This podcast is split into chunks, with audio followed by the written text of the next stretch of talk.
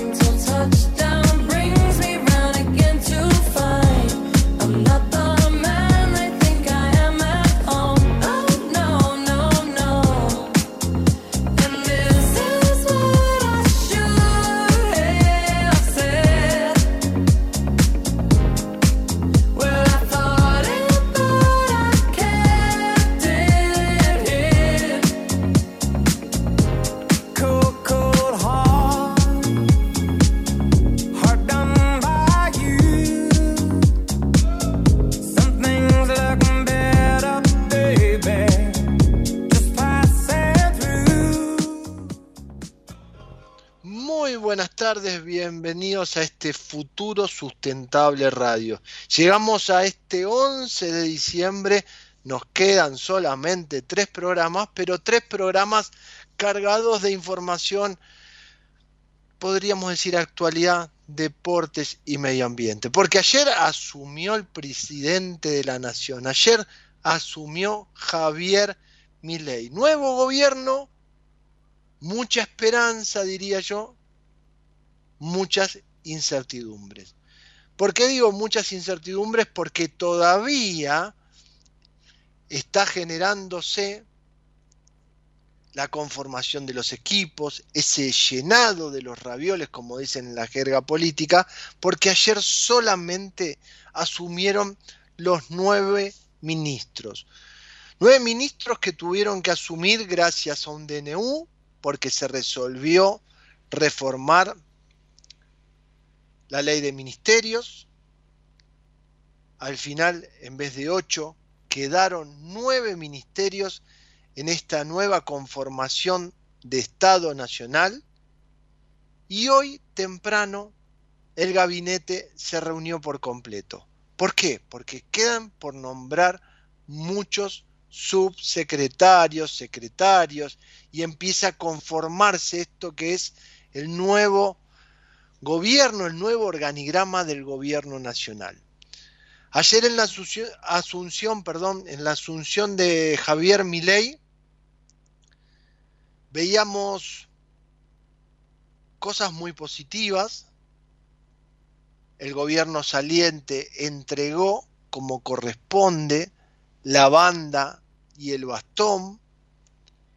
La vicepresidenta Cristina de Fernández de Kirchner llevó a cabo la ascensión en el Congreso, personalmente recibió a Javier Milei y a Victoria Villarruel, pero también se notaron algunas cosas que molestaron. Por ejemplo, Cristina Fernández de Kirchner se acercó a Javier Milei y sonrió cuando éste le mostró su bastón, que el orfebre había tallado a sus cinco perritos en, el, en la tapa, digamos, del mango, pero no saludó a la vicepresidenta entrante.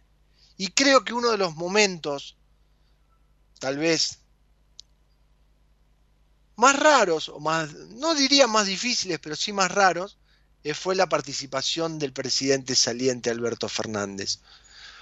Un presidente que se ve que pasó sin pena ni gloria, un presidente que cumplió entregando la banda, entregando el bastón, pero que no fue muy aplaudido, que enseguida se quiso correr del estrado, de hecho tuvo que volver porque lo fueron a buscar, pero un presidente que se lo veía incómodo y que ya no quería pertenecer o no estar más en ese lugar. En ese lugar que sí, Javier Milei, con cordura, con paciencia, asumió y que además quiso dar un mensaje. ¿Cuál fue el mensaje? Que no quiso hablar ante los diputados, ante los senadores en la Cámara, sino que le quiso hablar al pueblo. Tal vez, digo yo, evitando el murmullo, evitando el griterío, evitando la reprobación, y sí mostrarle al pueblo que él le habla directamente al pueblo, que no habla a través de los interlocutores, como pueden ser la Cámara Baja y Alta, que son elegidos por el pueblo. Pero él prefirió decirle la realidad de lo que recibía al pueblo directamente. Un pueblo que fue a festejar y que sí una de las grandes diferencias que se vio ayer, tanto en la Plaza del Congreso como en la Plaza de Mayo, es la tranquilidad, el orden, un orden que desde lo ambiental podemos resaltar, porque apenas se fueron los manifestantes, hubo orden y limpieza. No había un papel, no había un residuo en la Plaza del Congreso o en la Plaza del Mayo.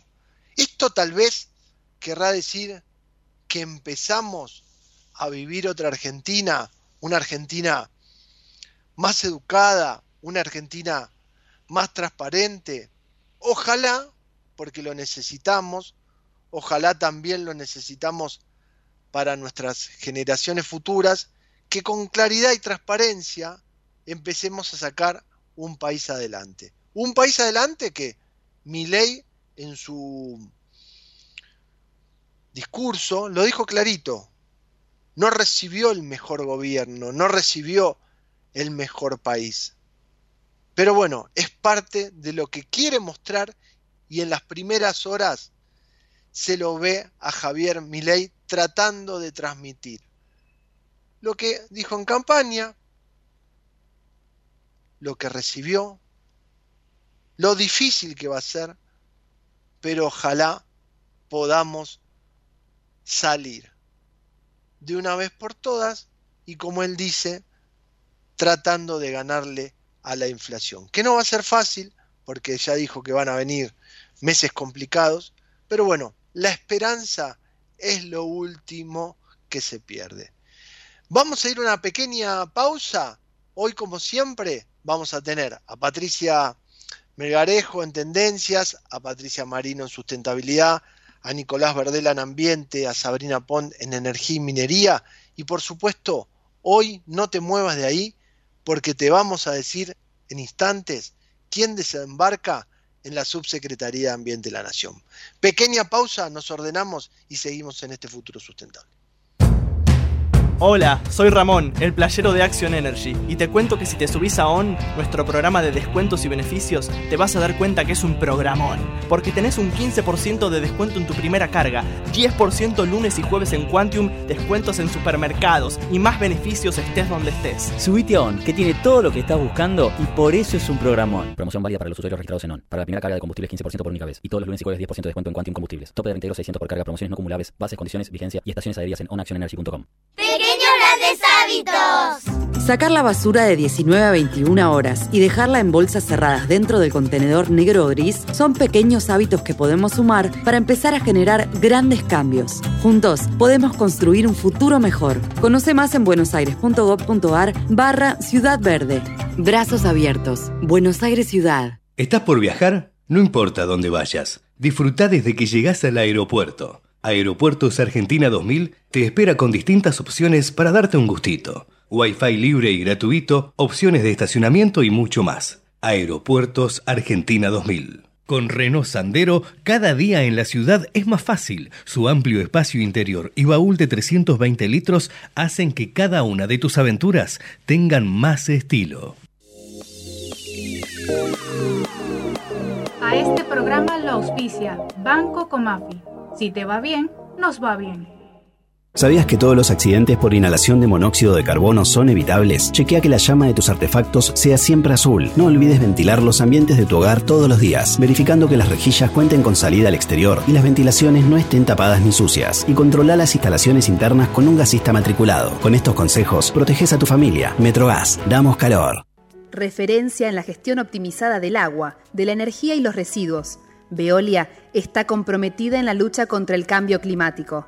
Veolia innova para desarrollar el acceso a los recursos, preservarlos y renovarlos, en el agua, la energía y los materiales provenientes de los residuos, recuperando y valorizando aquellos que han perdido vida útil. Veolia desarrolla soluciones a medida para las ciudades y las industrias y contribuye a producir nuevos recursos. Para descubrir todas las soluciones clima de Veolia y nuestra oferta de servicios ambientales, visite www.veolia.com.ar. Futuro Sustentable Web.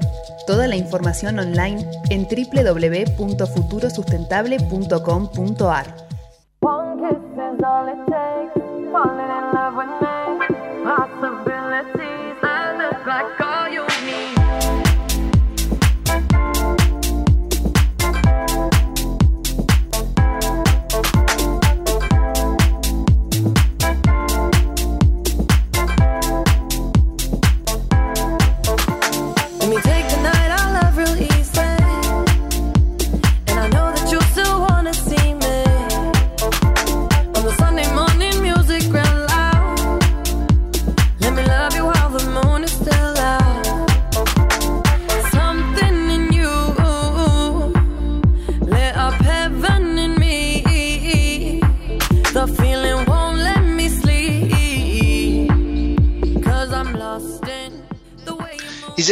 en este futuro sustentable 1315 en la ciudad de Buenos Aires y le voy a dar la bienvenida primero a la Melga del estudio. ¿Cómo andas, Melga?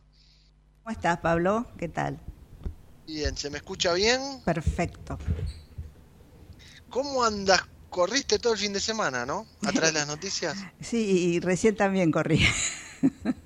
Recién también. Y bueno, esta- estos días hay que aprender que hay que correr, porque todavía no está todo confirmado. Y también le doy Así la es. bienvenida a Nicolás Bardela. ¿Qué haces, Nico? Buenas tardes. Hola Pablo, hola Melga, ¿cómo andan? Muy bien. Vos también corriste, ¿no, Nico, el fin de semana? Mucho. En todo El sentido. El teléfono estallaba, ¿no? Sí, sí, pero no solo por eh, nación, provincia, acá en La Plata que también se da cambio de gestión y demás, entonces está, está muy movido todo. Está tan movido que la gente que que va a desembarcar en el gobierno nacional, en la subsecretaría de Ambiente, me preguntaba, ¿de dónde sacaste el borrador del DNU? Porque lo primero que circuló fue un borrador.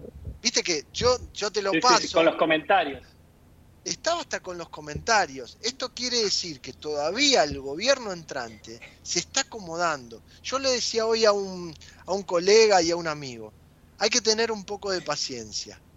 Esto se dio una transición muy lenta. De hecho, en el tema ambiental, recién el jueves por la tarde empezaron los primeros contactos de transición con Juan Cabandier y el viernes era feriado. De hecho, todavía hay gente del gobierno anterior en algunas reparticiones que no ha dejado el puesto, no ha dejado el cargo, para no generar caos, por ejemplo, en AFIP, en aduana.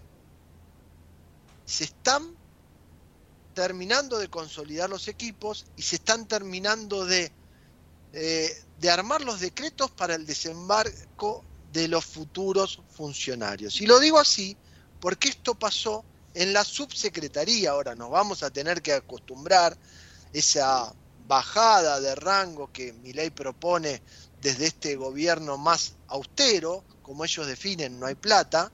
Entonces, ambiente pasa a tener una subsecretaría que pasa bajo la órbita de la Secretaría de Turismo, Deportes y Ambiente, dependiente del Ministerio del Interior. Eso está claro. Guillermo Francos está claro que es el ministro del Interior porque asumió y ayer juró. Hay algunos que dicen que Yanina Martínez, que se la nombró como secretaria de Turismo, Deportes y Ambiente de la Nación, todavía no está confirmada. Todavía no está confirmada. Y lo que sí puedo decir, y acá juego un 95% porque es la información que manejo y vengo trabajando, Ana María Vidal de Lamas, la actual secretaria de AIDIS, desembarca hoy a partir de las 15 horas en la Subsecretaría de Ambiente de la Nación. Y esperando que se firme el decreto de nombramiento para oficializar su cargo como subsecretaria de Ambiente de la Nación.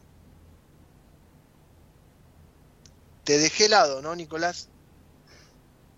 Eh, y vos siempre con las primicias eh, de la mano. Sí, eh, bueno, vamos a tener que acostumbrarnos, como comentás vos, a, hablar de la subsecretaría de Ambiente. También creo que hay muchas otras cuestiones. De, de el mismo decreto eh, que le otorgó funciones a todos los ministerios y demás ayer, hay algunas cosas que se pueden analizar con mayor detalle, pero es bueno al menos saber quién va a estar a cargo de la cartera ambiental y además sabiendo que eh, Ana Lamas es una persona que está dentro de eh, eh, lo que es la agenda ambiental, se ha dedicado a estos temas, no es alguien que desconoce completamente la temática y cae en un cargo que se le están, eh, que están haciendo para cumplir, no sé, algún tipo eh, de compromiso y demás. Entonces, eso nos da la pauta de que las personas que estuvieron a cargo de las áreas ambientales anteriormente, siendo cabeza de las áreas ambientales, no tenían experiencia en la temática. En este caso podemos decir que, que Ana Lamas tiene experiencia en la temática, ha estado eh, eh, con estos temas de hace mucho tiempo y lo veo como un punto positivo.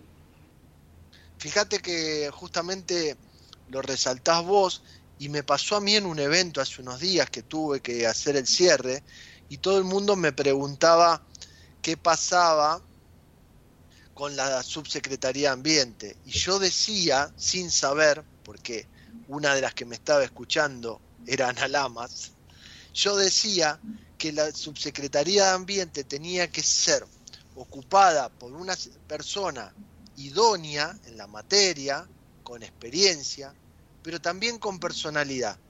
Y en esto hay que rescatar esos tres dones que tiene Ana, además de su capacidad, su conocimiento, es eh, personalidad, conocimiento y experiencia.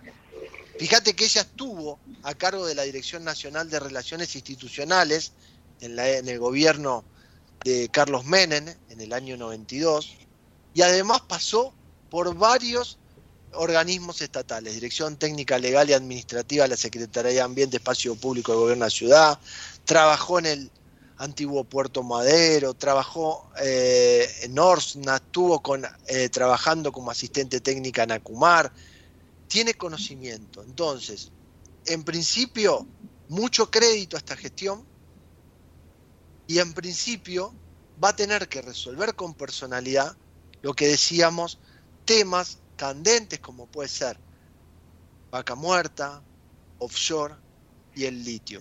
Porque hoy el medio ambiente en todo este tipo de definiciones va a tener que ser transversal. Así que bueno, nosotros teníamos contacto, sabíamos que Guillermo Franco se estaba trabajando en esto, pero hasta no tener casi ya la co- como cocinado el nombramiento o casi el nombramiento confirmado, no lo queríamos sacar al aire, pero bueno, hoy se juntó el gabinete y a las 9 de la mañana, nueve y media, una vez terminada la reunión de gabinete, el gabinete, cada ministro se juntó con sus secretarios y sus, sus subsecretarios. Quiere decir que tenemos que tener paciencia porque hoy es lunes 11, pero en los próximos días el gobierno va a ir conformando su equipo y se va a ir cerrando lo que nosotros decimos en la jerga o lo que hablan en la jerga política, los famosos ravioles se van ocupando para tener ya el esquema completo. De hecho, cuando hoy nosotros publicamos que desembarca y que falta el nombramiento, también recalcamos que aún resta confirmar quiénes formarán su equipo de colaboradores. Porque ayer mismo lo decíamos, Nicolás, eh, de forma privada, nos, nos chateábamos vos y yo, porque en el decreto se hablan de un montón de temas ambientales. Y Exacto. yo cuando, y cuando voy a chequear de estos temas con la gente de la Libertad Avanza, me dicen, este DNU, en carácter de urgencia, lo que muestra es hacia dónde van a ir las políticas en cada área. Pero después vamos a tener que ir afinándolas y además las vamos a tener que incorporar a la estrategia. Porque vos me hablaste muy bien y me lo hiciste saber, que no se habla de los residuos especiales o peligrosos en ese decreto. Es así, ¿no? Exacto. Eh, eh, analizando un poquitito más el decreto, nos encontramos con un par de cuestiones. Una, muy importante, yo lo que veo es que se copiaron las misiones y funciones del Ministerio de Ambiente y prácticamente se copiaron eh, eh, en las funciones de la subsecretaría, ¿sí? Pero con algunos detalles que pudimos observarlo en ese borrador que circuló con comentarios. Por ejemplo, en ese borrador con comentarios decía eh, que una de las funciones es entender sobre los organismos descentralizados. Y el Ministerio de Ambiente decía parques nacionales. En este decreto que salió, no habla solo de parques nacionales, dice de los organismos descentralizados. ¿Qué podríamos dar a entender? Acumar, por ejemplo, habría que ver si en algún punto no termina teniendo alguna dependencia respecto de la Subsecretaría de Ambiente. Y hay otras cuestiones que no, no hay que dejar eh, pasar. Por ejemplo, cuando se habla de las misiones y funciones que tiene el Ministerio de Infraestructura, principalmente cuando habla de las cuestiones relacionadas con la energía, que podríamos entender también que estaría la, sec- la Secretaría de Energía ahí, pero hay un punto muy importante. Dentro del Ministerio de Infraestructura, una de las funciones es entender en la aplicación de la normativa de control y monitoreo ambiental en el ámbito de su competencia. Entonces eso a mí me hizo pensar eh, cómo se va a armar esto. Si es algo que dentro de la competencia energética, el control y el monitoreo ambiental lo va a tener infraestructura y no lo va a tener la subsecretaría de Ambiente, o, eh, o hay algo que se va a terminar de pulir atrás. Son todos análisis en el mientras tanto. Después vamos a tener que ir viendo, como decís vos, Pablo, cuando se vaya puliendo y afinando un poco el lápiz, para dónde se van a ir esas cosas. Yo creo que falta pulir un montón de cosas. Fíjate que, como vos bien decís, todos los puntos salientes del DNU prácticamente son eh, salen de, del, del, de, la, de la web, de los objetivos que tenía el Ministerio de Ambiente de la Nación, pero mm, me sorprendieron un par de cosas y te las voy a enumerar al revés. Una era que al principio se hablaba de que Milei era un negacionista del cambio climático. Y sin embargo, en el DNU se habla mucho de cambio climático, de conservación, de recuperación. Y sin embargo, hace unos días atrás, Javier Milei afirmó que Marcia Levalli vaya como jefa de la delegación nacional a la COP28. Entonces, creo, y esto es lo que se está empezando a ver, que había un Milei que en la campaña decía esto, porque es lo que cree como política, lo que es lo que cree para llevar esta causa de, digamos, económica, porque es una causa económica, hay que manejar y resolver el problema económico del país bajando el gasto público, bajando un montón de cosas, por eso ayer se escuchó muchas veces no hay plata, pero en la práctica hay que ver cómo lo resuelve y como bien dijiste vos, cómo lo reacomoda. Por eso, aparentemente antes de la, en la campaña él era un negacionista del cambio climático. No sé si Macron le tiró de la oreja, Estados Unidos le tiró de la oreja, o él se dio cuenta que había cosas que tenía que seguir teniendo relación a nivel internacional, y una fue nombrar de urgencia a Marcia Levalli como jefa de la delegación de la COP.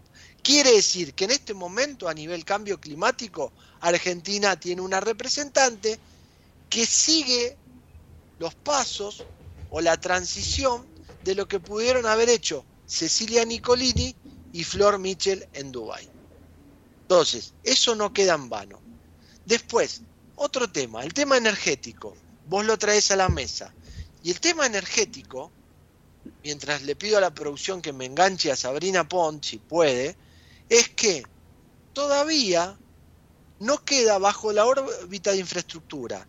Sigue estando bajo la órbita del Ministerio de Economía. Sabri, ¿me escuchás? Buenas tardes. Hola Pablo, hola, ¿cómo están? ¿Qué tal Nico? Ayúdanos a desmenuzar esto. Energía ver, todavía queda abajo. escuchando. a- Energía queda bajo la órbita del Ministerio de Economía todavía. Sabés que hay dudas con eso, yo no lo tengo bien claro dónde quedó. Bueno, bueno, hasta hoy la información Ah. que tenemos y esto Sí. se va a ir resolviendo entre mañana y pasado, Aparentemente energía quedaría en, economía y minería queda en en infraestructura. infraestructura. Sí. Cosa loca, porque la verdad, la, digamos, siempre energía y minería en la mayoría de las provincias van de la mano. Sí. No sé, digamos, este. Supongo que tendrá que ver con el, el tipo de, de- política que quiere aplicar en cada caso, o el tipo de, o el espacio, el espacio, digamos, destacado que tiene, que le quiere dar a la cuestión energética. Lo que pasa es que la cuestión energética, si vos ves, hay eh, con tema, se está vinculado, si lo vinculamos con tema tarifas o temas precios, hay este, un punto muy importante a, a resolver en, en, en- en lo que es la economía, digamos, más que nada, ¿no?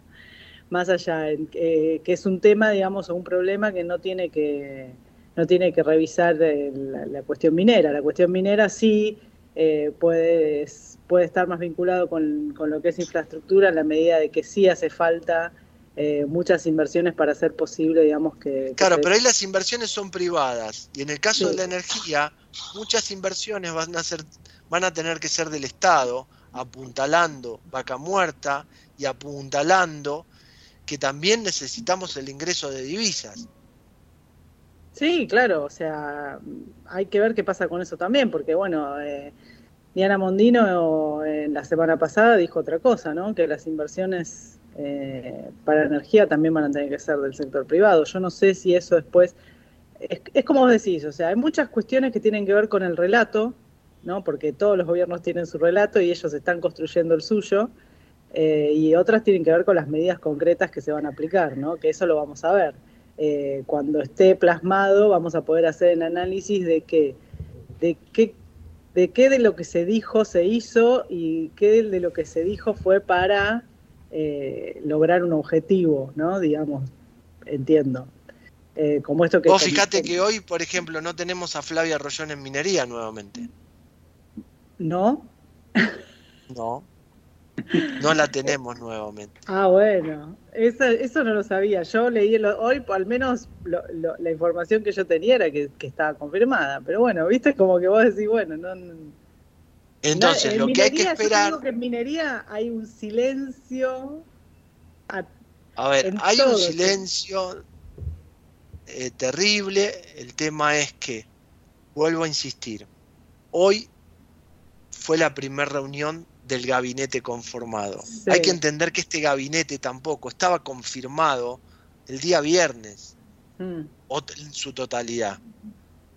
A ver, hay que entender que no sabíamos que la secretaria de la presidencia de la nación iba a ser la hermana de Milei, Karina. No sabíamos en qué lugar iba a ocupar Karina. Si bien hay que entender que es un gobierno, por lo que se vio ayer, de los hermanos Milei. sí. Y ejecutivamente, ojalá trabajen 24 por 24, que es lo que se está viendo. Ayer también, otra de las grandes diferencias que vi, Nicolás, es que estábamos acostumbrados a tener un presidente ausente. Y ayer, ver a un presidente las 24 horas en la televisión hasta me, me sorprendió. Y sí, muchas de las cosas yo creo que, que va en la personalidad ¿no? de, de, de Milei. Eh, vamos a ver muchos cambios eh, en ese sentido.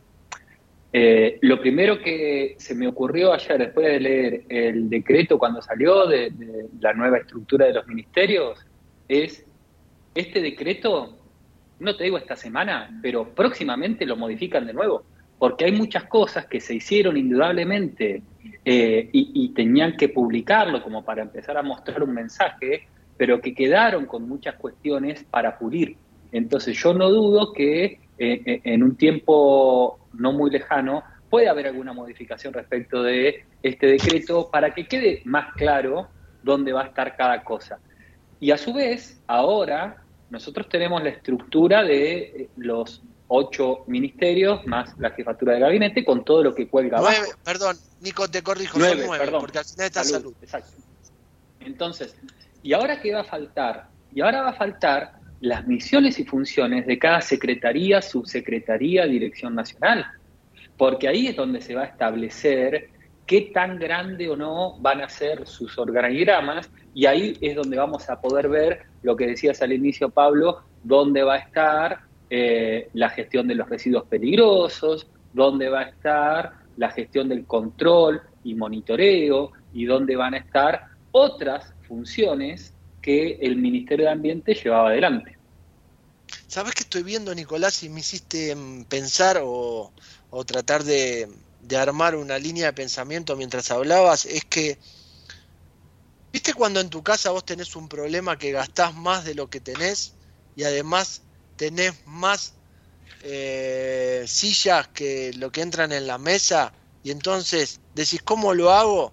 O pateás el tablero, tirás todo por la ventana, o empezás despacito, calladito la boca, a que se vayan acomodando de acuerdo a tu criterio.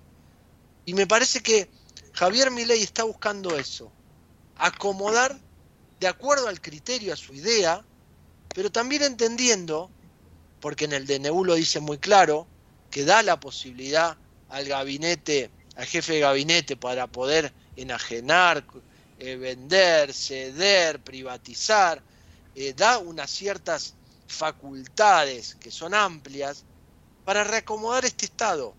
Porque incluso en este Estado, como vos decís que se van a reacomodar secretarías, subsecretarías, directores, también hay que reacomodar a la gente. Cuando digo gente, digo gente de planta y gente de contratados. Y me parece que lo dijo muy clarito hoy a las 8 de la mañana en la primer eh, aparición en público de Manuel Adorni, que es el vocero presidencial, que la gente del Estado es valiosa, que la gente del Estado tiene que trabajar, pero que hay gente que va a haber que reacomodar o reasignar. Y por ahí tengo un dato que fue muy, uno va escuchando cosas, algunos dicen que hay un 20% del Estado que hay que empezar a reacomodar.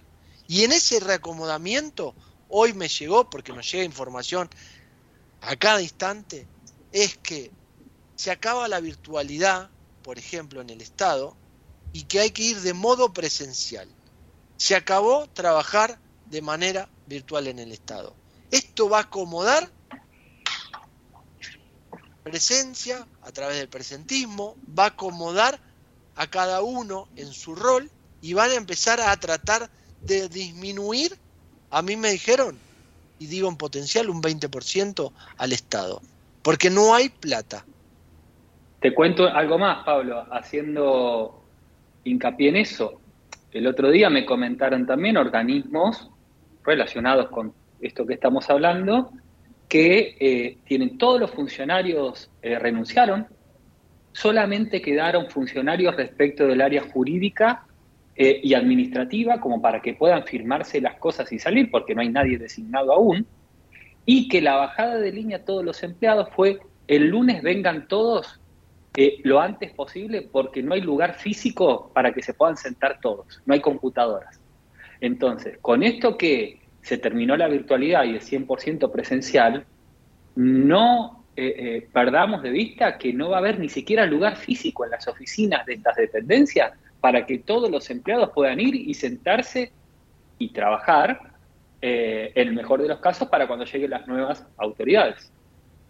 Por eso, así que en ese sentido y en esa línea, creo que la gente que estaba, si bien algunos periodistas dicen recibió alguna pálida, recibió de que la inflación va a ser alta, recibieron que no hay plata, es como que mi ley en ese sentido fue consecuente con su mensaje durante la campaña, dijo lo que iba a resolver, lo que iba a recibir, perdón, y cómo lo iba a resolver. Esperemos y démosle un voto de esperanza, de confianza, para que lo pueda ir resolviendo. Eso en materia nación. Sabrina, ¿alguna novedad más vos tenés de energía y minería? Mira, no, por el momento es lo que vení, lo que, lo que me la, la, novedad la tuviste vos, me la diste vos con lo de Rollón. yo no sabía que estaba en duda ella. De hecho, pensé que, sí. que estaba. De hecho, confirmada. yo te digo más. Eh, yo tenía un pajarito ahí en la, en la reunión de gabinete que no me pudo confirmar quién quedaría como subsecretaria de minería. Lo consulté, estoy, mientras estoy hablando con vos, estoy sí. chequeando el celular, pero no me pudieron no. confirmar quién iría a minería. Sí, Porque es uno me... de los lugares que también es importante, ¿no? Sí, sí, sí, sí, sin duda, sin duda es muy importante. Tiene eh, muchos proyectos en carpeta y la posibilidad, digamos, de generar, eh, sí, divisas para el país, sin duda. Eh, después, este, lo que sabemos es que en la parte de energía está Rodríguez Chirilo eh, también acomodando eh, su, equipo de trabajo. ¿no? Tenemos siete cargos clave que necesita terminar de definir en las próximas horas. Eh, así que bueno, vamos a ir viendo cómo, queda. Eh, la idea de él es de la subsecretaría de hidrocarburos que quede dividida en, subsecretaría de petróleo y combustibles líquidos y otra de gas natural. Para la primera se habla de Luis de Rieder, digamos que es un ex gerente de petróleo de Tecpetrol. Eh, y para otro, otro de los nombres que suenan para, ese, para el otro cargo es el de María Tetamanti, que es una economista que trabajó en Total Austral, eh, en Petrobras, en Albamés, y es muy conocida en el, en el medio. Y para el sector de, para la subsecretaría de gas quedaría Jorge Niemetz, que es un ingeniero industrial y consultor de larga trayectoria. eh, que estuvo en Gas Natural Ban. Después también tenemos CAMESA, tenemos los entes reguladores, que hay que ver a ver quién va para el ente regulador del gas, para el ente eh, de, la, electricidad. Son todos puestos clave y cargos que por estas horas se están definiendo y bueno, están en, están en, en, duda, digamos, ¿no? O sea, hay un equipo muy grande que estuvo trabajando con, con Rodríguez Chirilo, que bueno, eh, se, tendría que definir eh, por estas por este por estas horas digamos no no es este no es solo digamos la cabeza no tenemos un montón de, de cuestiones. De ravioles por completar. Sí, sí, sí ni hablar. La verdad que esa palabra no me viene tan bien en estos días porque son todos lugarcitos como dicen en la jerga ravioles que hay que completar Sabri no, yo te voy a pedir son, que te quedes aparte sí, aparte tiene que ver también con, con la, la, Después esto te, te empieza a, a, complicar este, cuestiones del día a día, ¿no? O sea, parece una pavada, ¿viste? Digamos, bueno, definir los cargos, pero en realidad se empiezan, al no tener claro, digamos, quién maneja qué cosa, es como que hay, hay cuestiones de, de, de, la, de, la operativa diaria, digamos, que se empiezan a entorpecer, ¿no? Así que bueno. Por eso seguimos viviendo esta transición. Yo, sí. chicos, Sabrina, Nicolás, les voy a pedir que se queden ahí vamos a ir a una pequeña pausa y después de la pausa Dale. también le voy a pedir a la Melga a ver qué info tiene ella desde el estudio. Pequeña pausa y continuamos.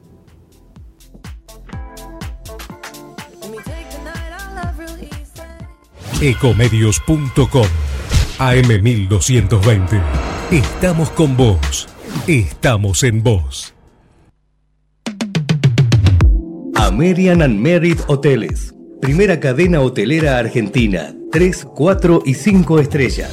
Más de 20 destinos de Argentina y el Cono Sur. Aprovecha el código promocional Puro Branding con el 10% de descuento para los hoteles Amerian Córdoba Park, Amerian Executive Córdoba, Amerian Buenos Aires Park, Merit San Telmo y Amerian Executive Mendoza Hotel hasta fin de año. No válido para fines de semana largos. Amerian and Merit Hoteles. ¿Cuándo fue la última vez que te tomaste un respiro para ver un amanecer? Descubriendo lugares distintos que te hacen soñar, emocionar. Lugares que se convierten en felicidad cuando compartís ese momento con amigos. ¿Cuánto hace que no te tomas un respiro para descubrir algo distinto? Catamarca es mucho más que un destino. Informate en ecomedios.com. Seguinos en TikTok, arroba ecomedios 1220. Seguí escuchando Futuro Sustentable con la conducción de Pablo Gago en AM 1220 Ecomedios. Minera Andina del Sol. Una operación de Barrick y Shandong Gold. Adhiere al programa hacia una minería sustentable. Desde hace 30 años operamos, mantenemos y desarrollamos la red de distribución de gas natural más grande del país para que la energía llegue a miles de usuarios de más de 360 localidades de manera confiable y segura todos los días. Nuestro vínculo es cada día más fuerte. Nos conecta una gran red. Camusi, 30 años conectados. En Grupo Logístico Andriani celebramos 75 años creciendo para estar cada vez más cerca de las personas. 75 años trabajando con pasión y compromiso para contribuir al desarrollo sostenible de nuestras comunidades y generar una diferencia positiva. Hoy invertimos más que nunca en el desarrollo de tecnología para evolucionar en la forma de hacer logística y seguir llegando a cada rincón del país. Andriani, llevamos lo que te importa. Sacar la basura de 19 a 21 horas y dejarla en bolsas cerradas dentro del contenedor negro o gris son pequeños hábitos que podemos sumar para empezar a generar grandes cambios. Juntos podemos construir un futuro mejor. Conoce más en buenosaires.gov.ar barra Ciudad Verde. Brazos abiertos. Buenos Aires Ciudad. En SEAMSE, convertimos 6 de cada 10 kilos de basura que vos sacás en materiales reutilizables para cuidar el planeta y que vivas mejor en tu ciudad. Ayúdanos reduciendo y separando tus residuos. Entérate cómo en Facebook barra Seamse Oficial y en Twitter arroba Seamse Oficial. Tecnología y ecología. Cerca tuyo. Nuestro compromiso. 100% de energía eléctrica renovable para nutrir la tierra de forma sostenible. Trabajamos por una agricultura que cuide los recursos naturales. Conoce más en nuestras redes sociales. Profértil, vida para nuestra tierra. Futuro Sustentable Web. Toda la información online en www.futurosustentable.com.ar.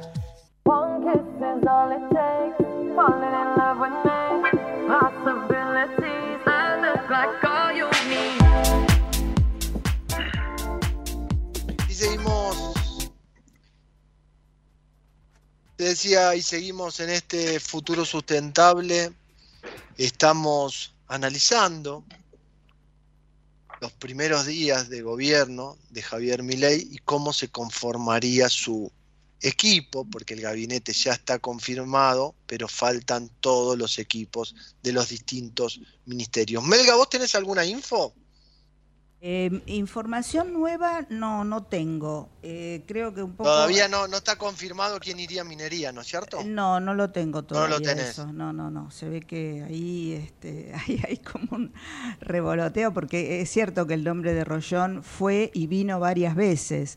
E incluso este, la, la pedían en energía, pero bueno, ya habían confirmado Chirilo.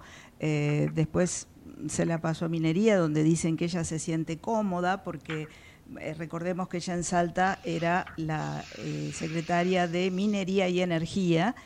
Ella es eh, una ingeniera industrial, pero bueno, no sé, por algunos motivos que todavía ignoramos, se está discutiendo, ¿no? Así que no está A ver, confirmada.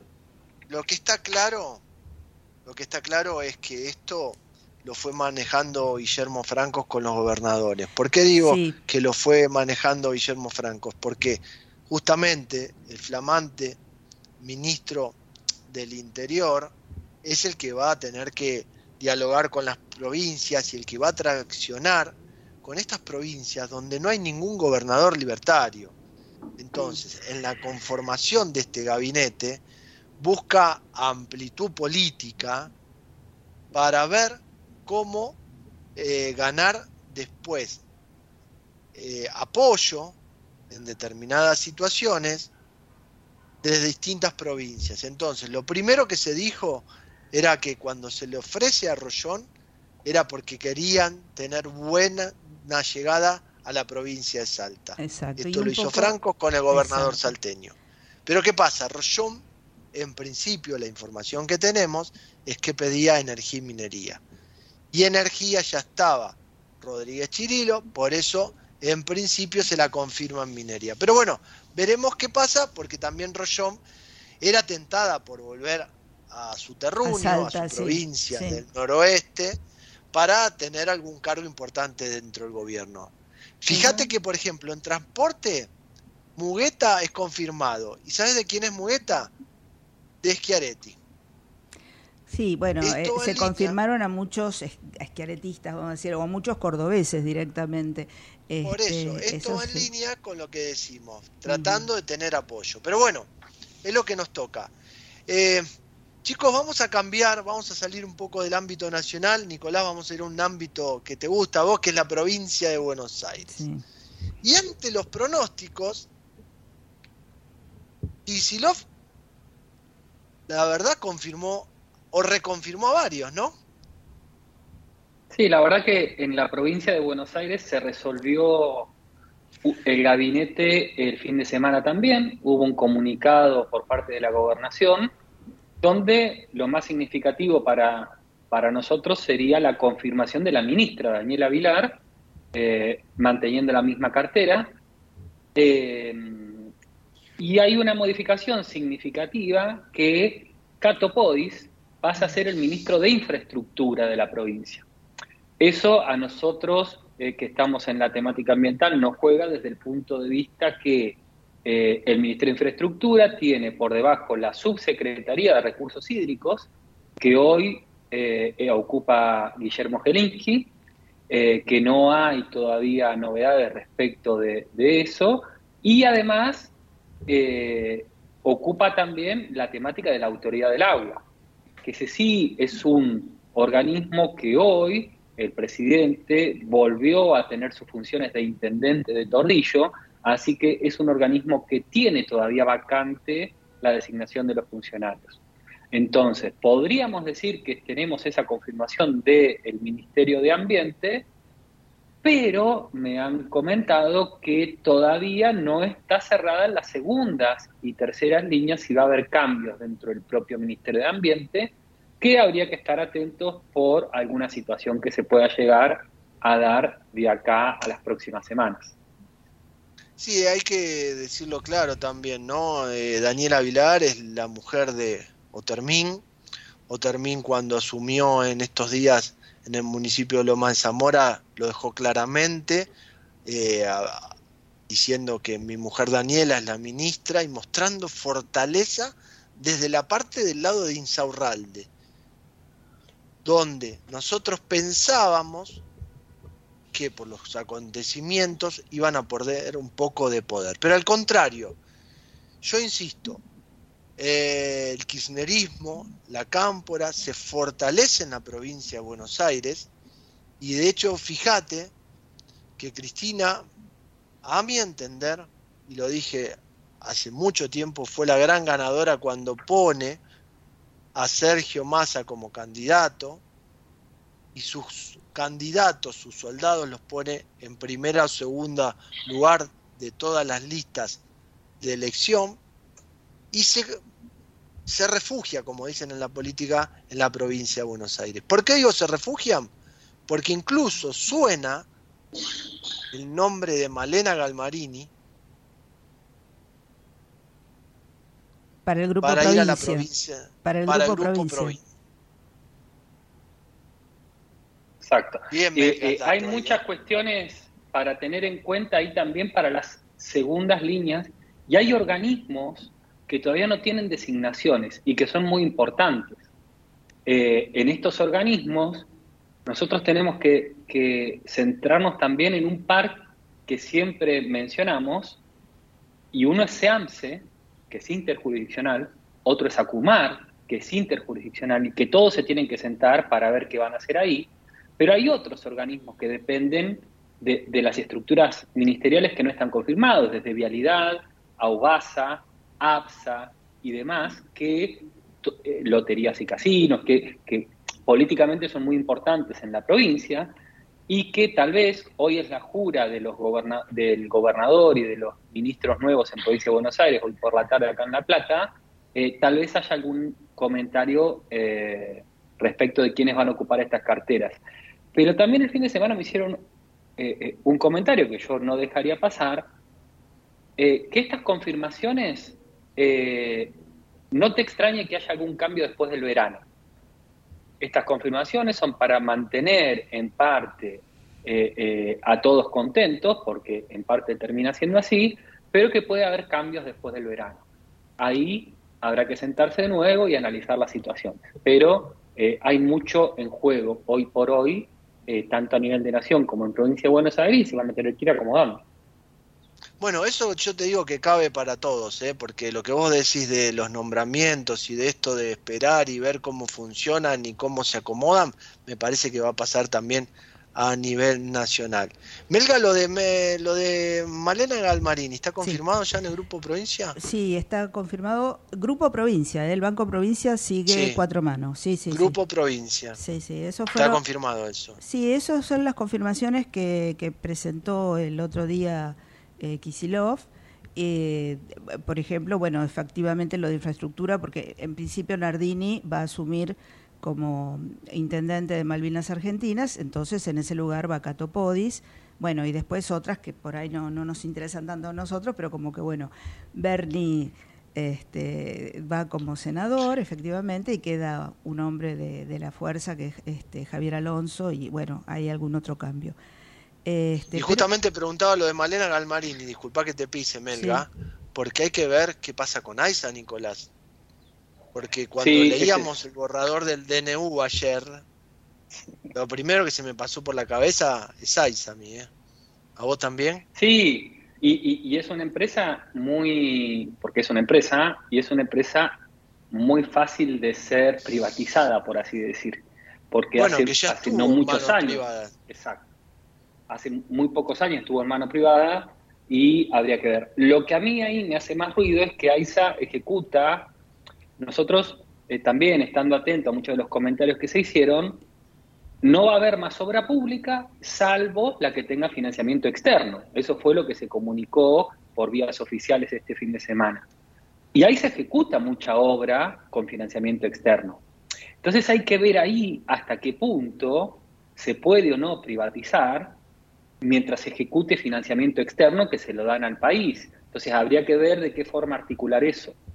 Eh, y Esto se va a ir no desanudando, Nico. Sí, y no perdería de vista el nombre que manejamos nosotros, que no lo vamos a decir todavía, para que se haga cargo de AISA si no es privatizada en el mientras tanto. No, no, yo ya lo dije el otro día, ¿eh? es, es de color Ah. colorado, ¿eh? yo dije, yo, di- yo lo dije, lo, lo publiqué, que se, se nombra como posible candidato a tomar la dirección de AISA o el- la presidencia al Colorado Diego Santilli. Pero justamente diste en el clavo, Nicolás, y ahí quiero ir a la obra. Y por eso quiero cerrar con Sabrina, que estaba escuchando atentamente. Sabri, ¿qué pasa con las licitaciones de vaca muerta? Te maté, ¿eh? ¿Qué pasa? La verdad no tengo idea, Pablo, qué va a pasar con todo esto. Porque, a ver, porque no son, no, hay, hay obras que no están comenzadas. esas. ¿Cómo? Hay obras que no están comenzadas, que están licitadas. Está- bueno, el tema del, por ejemplo, las- la, parte de la reversión del El reversal. del norte, el reversal del norte, sí. Eh, y la segunda parte, digamos, de, de lo que sería el gasoducto Néstor Kirchner y bueno, sí, la, continuidad de proyectos importantes que, que ayudarían a terminar, digamos, con, con, con el proyecto inicial que, que, bueno, que tiene que ver con dar, dar eh, curso a todo este gas extra que se está produciendo en Vaca Muerta. Después, este, ¿qué va a pasar con eso? Eh, la verdad que no, no, no lo sabemos todavía. No sabemos si de- en algún punto se decía que se iban a frenar esas obras, pero bueno, vamos a, esperemos que no, digamos. O sea, las cuentas, este, darían, eh, o sea, en realidad, digamos, la, la- el tema del reversal del norte sería muy útil, digamos, teniendo en cuenta, digamos, que eh, va a faltar gas de, de Bolivia, Bolivia ya lo advirtió, o sea, le va a quedar, va a quedar el norte sin gas, va a ser un problema muy grande y estaría bueno, digamos, tener este esto- estas obras listas, ¿no? Para, para el próximo invierno, pero bueno, no, no lo sabemos. También tenemos este, ¿Qué trabajito tenés para el miércoles, Sabrina? ¿no? Porque el miércoles, Olvídate. recordémosle a la audiencia que se festeja el Día del Petróleo, hay un importante almuerzo. Estaremos con Sabrina Pond ahí en ese almuerzo. Hay muchas dudas, nadie tiene definiciones claras sobre estas cuestiones. Nadie te puede asegurar, digamos, qué es lo que, lo que se va a hacer en, relación a esto. No hay nada seguro. Eh, de hecho, también este, muchas obras que fueron licitadas eh, por, el, por una cuestión de, de- cambio, de posibles cambios en la macro, tendrían que volverse a licitar, ¿no? También, o sea, lo- los presupuestos pueden haber quedado un poco desfasados. Así que hay varias cuestiones por atender. eh, que, bueno, va, va, va a ser, espero que no se demoren, ¿no? Porque bueno, a veces pasa eso, ¿no? De- de- definir estas cuestiones demoran los plazos y después no se llega con las obras y eso termina siendo perjudi- eh, perjudicando. Eso es digamos, contraproducente, eso, perdón que te pise, eso es contraproducente. No, y no. justamente, eso es lo que se le criticó al gobierno de Mauricio Macri. Exactamente, sí. Bueno, eso es lo que pasó con Macri. Un poco el tema de la... eh, Macri no, no hizo el gas, no terminó, o sea, el gasoducto era un proyecto de Macri que no lo, no lo, no lo pudo hacer o no lo terminó de hacer porque en, algún punto su, intención fue buscar eh, financiamiento privado que nunca lo tuvo, ¿no? O sea, eh, nunca lo tuvo, nunca tuvo, y, la, excusa o la, o la justificación a esto era que no estaban dadas las condiciones en cuanto a lo que era la confianza de los inversores para llevar a cabo estos proyectos. Y ahora se ter- lo terminó haciendo eh, el gobierno de, de Alberto también tarde, porque lo demoró bastante, podría, lo demoró, bueno, en, en principio el, el año de pandemia fue un stand-by para todo lo, lo- para todo este tipo de cosas, ¿no? Que, que realmente fue muy perjudicial para la Argentina. eh, esta demora, de hecho este año podríamos haber tenido, digamos, un, en vez de un déficit tan grande en las cuentas fiscales, podríamos haber tenido un superávit quizá, pero bueno, o sea, vamos a ver qué pasa el año que viene. Sabri, Sabri, para cerrar, chicos, Sabrina, ¿qué pasa con las tarifas de gas y de luz? Otro tema. Y vamos a ver, o sea, eh, si tenemos Porque en hasta lo- hace poco había subsidios.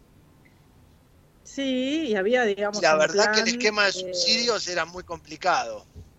Muy complicado, muy complicado. Había un esquema, digamos, para ir quitándolos, había eh, distinto tipo de segmentación del- del- de, los clientes, ¿no? De quienes podrían pagarlo, quienes no.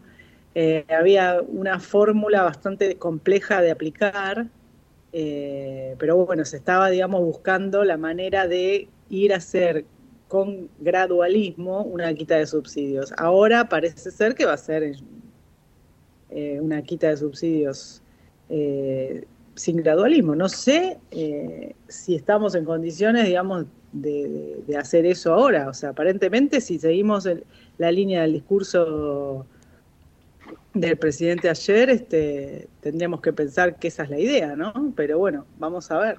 O sea, no, Bueno, ma- mañana, discúlpame, mañana cómo- Caputo va a dar su conferencia de prensa, así que a lo mejor acerca algunas precisiones más, ¿no? Un poquito más. Sí, sí, sí, sí, tiene que ver, seguramente va a tener que, que dar alguna definición en ese sentido, lo mismo con el tipo de cambio, eh, que bueno, sabemos que no va a, no va a no va a quitar el cepo, eso no va a ser, no va a ser este, una medida de shock, pero sí va a haber algún, algún- alguna diferencia en cuanto a lo, a cuanto el, el- el- el precio definido, ¿no? Pero bueno, vamos a ver qué dice mañana. Chicos, no tengo más tiempo. Los despido, les agradezco. Nico, abrazo grande. Sabri, un beso grande. Y bueno, Sabri, te veo el día miércoles en el Día del Petróleo. Nos Tendremos vemos, que trabajar nos vemos ahí, y a ver qué, cuenta. qué novedades tenemos de la industria y, también claro. yo te diría que lleves el escáner. Vamos a escanear las caras de los empresarios y vamos a entender qué quiere el sector del nuevo gobierno. Beso grande, Nico. Beso grande, Sabrina. Adiós. Hasta luego. Adiós, hasta luego. Chao. Sí. Vos quedate ahí, acompañame, porque después de la pausa Sí. quiero hacer con vos un breve resumen de lo que está pasando en la COP28. Muy bien. Que en sí no hay mucho, pero vamos a dar alguna novedad y vamos a hacer un pequeño resumen. Muy bien. Vamos a una pausa y seguimos en este futuro sustentable.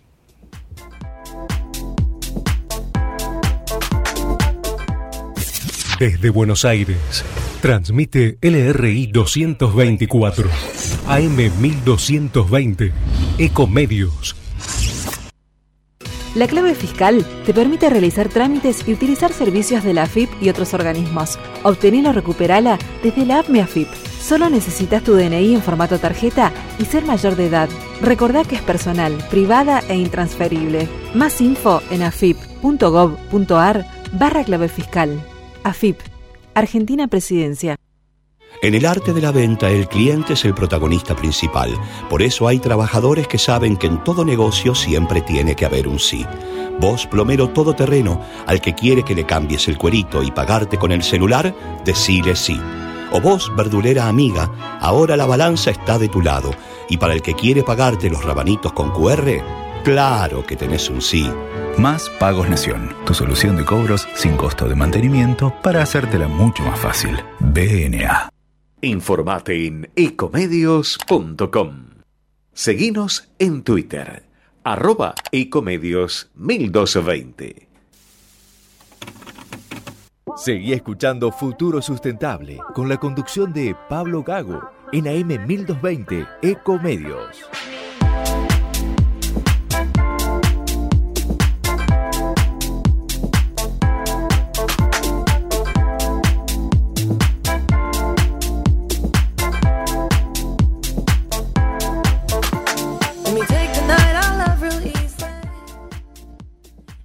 Y seguimos en este futuro sustentable y hablábamos recién con la Melga que se está Eh, sí, está llevando a cabo la... terminando la COP28. Sí, Claro. a ver, yo quería, dije, se está terminando, pero vos sabés que mañana martes esto no termina, ¿no? No, porque en realidad el día final sería el 12, pero si no se terminó todavía de eh, redactar el documento final, eh, se, se sigue hasta que se termine. Eso siempre ocurre, así que eh, la fecha tentativa, digamos, sería el mañana, pero probablemente se prolongue un poco, porque bueno, hay algunas discusiones todavía respecto de, de- de lo que se está eh, hablando de los temas críticos, digamos, ¿no?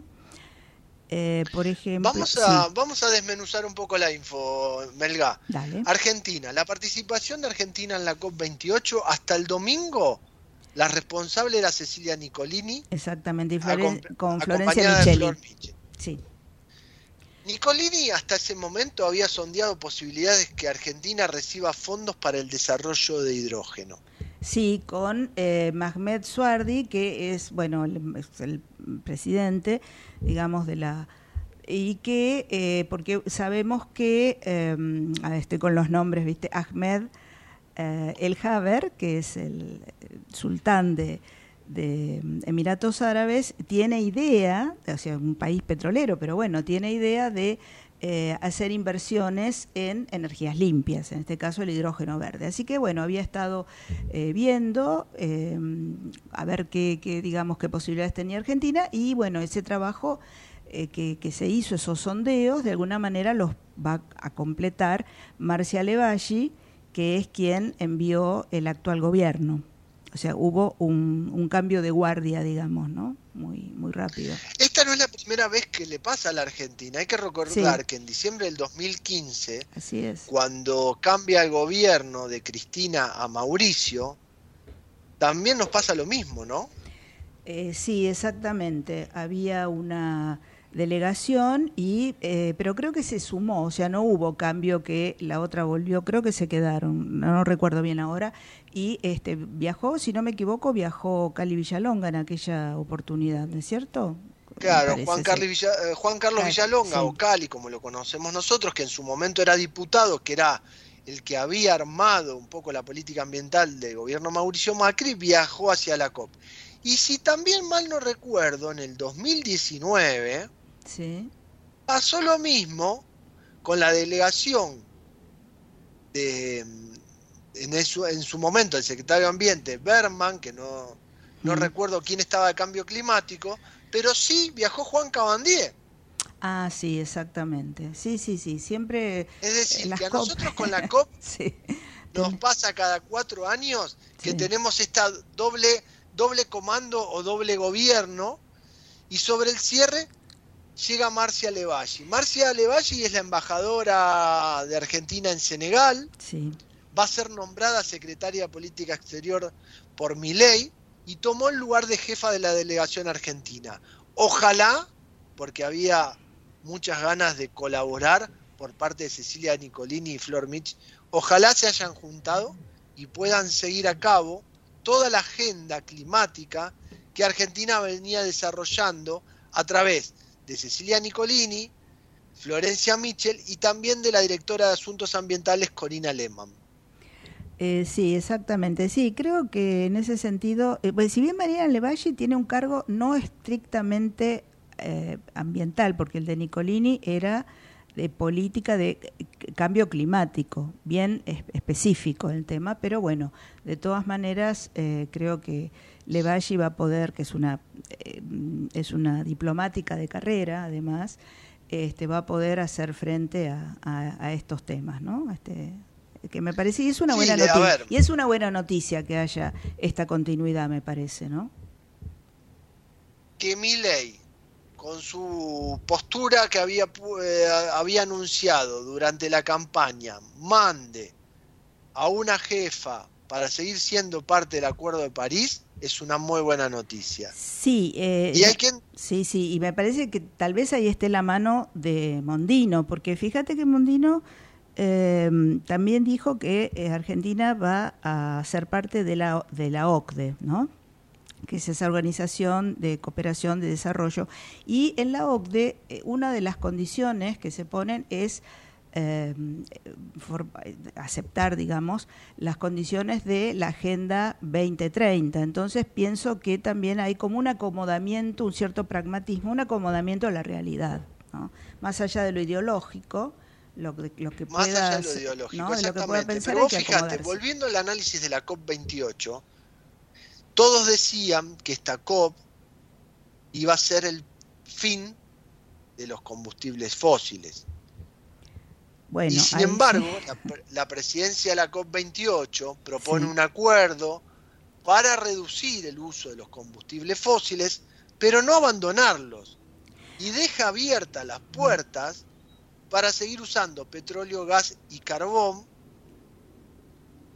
Así es. Y si me permitís, parece... con técnicas Sí, sí. medias indefinidas, ¿no? Ahí está, porque parece que hay todo un tema que ya después, eh, cuando concluya para el próximo lunes, te prometo que lo vamos a, a- a estudiar bien, que tiene que ver con el vocabulario y la terminología que se utiliza. Como es en inglés, bueno, la vamos a, tratar de, traducir, aunque hay palabras que parece que son difíciles de, encontrar el equivalente en español. Pero eh, los términos son importantes, porque, por ejemplo, eh, Arabia Saudita eh, quiere que se hable de eh, no quiere que se hable de la eliminación de los combustibles fósiles sino de la eh, moderación o suavización de alguna manera la moderación digamos después se habla mucho de emisión, de reducción de emisiones, pero no de reducción de los combustibles. O sea, buscar alguna forma de que se reduzcan estas emisiones sin dejarlos de lado. Eh, y bueno, después ya la OPEP, por ejemplo, directamente mandó una carta a los países miembros que están eh, participando de la COP para que, bueno, tengan en cuenta esto, ¿no? Que por supuesto no apoyen eh, ningún documento, ninguna declaración que tenga que ver con la eliminación total de los combustibles fósiles.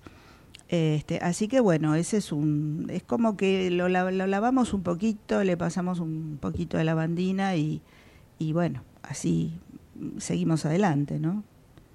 Bueno, pero ahí hay entidades como la Agencia Internacional de, de Energía que está advirtiendo que estos compromisos en esta COP no van a no van a llegar a reducir las emisiones de acuerdo a lo que tenían previsto para la Agenda 2030. Vos fíjate que eh, antes de la COP28 esta agencia había estimado que las emisiones de energía eh, iban a rondar entre los 38 mil millones de toneladas de gases de efecto invernadero Sí. para reducir y que si las promesas que se vienen aplicando o escuchando en esta COP solo van a reducir 4 mil millones de toneladas, sí, que es muchísimo decir, menos. que van a llegar solamente al 30% del objetivo 2030.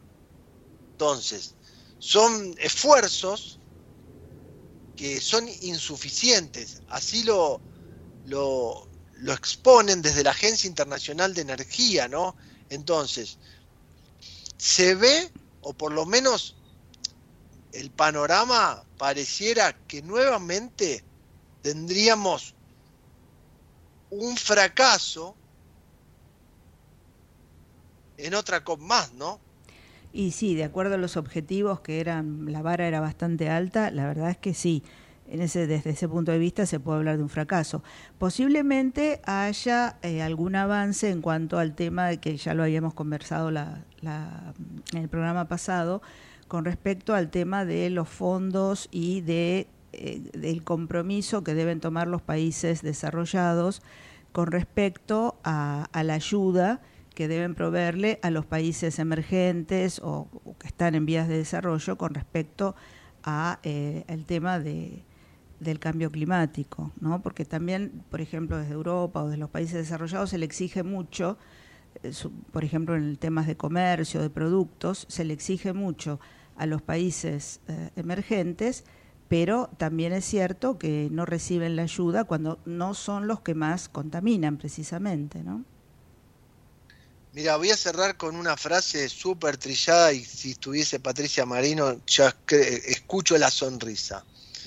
Estamos en una carrera contra el tiempo, esto asegura Antonio Guterres, secretario general de la ONU.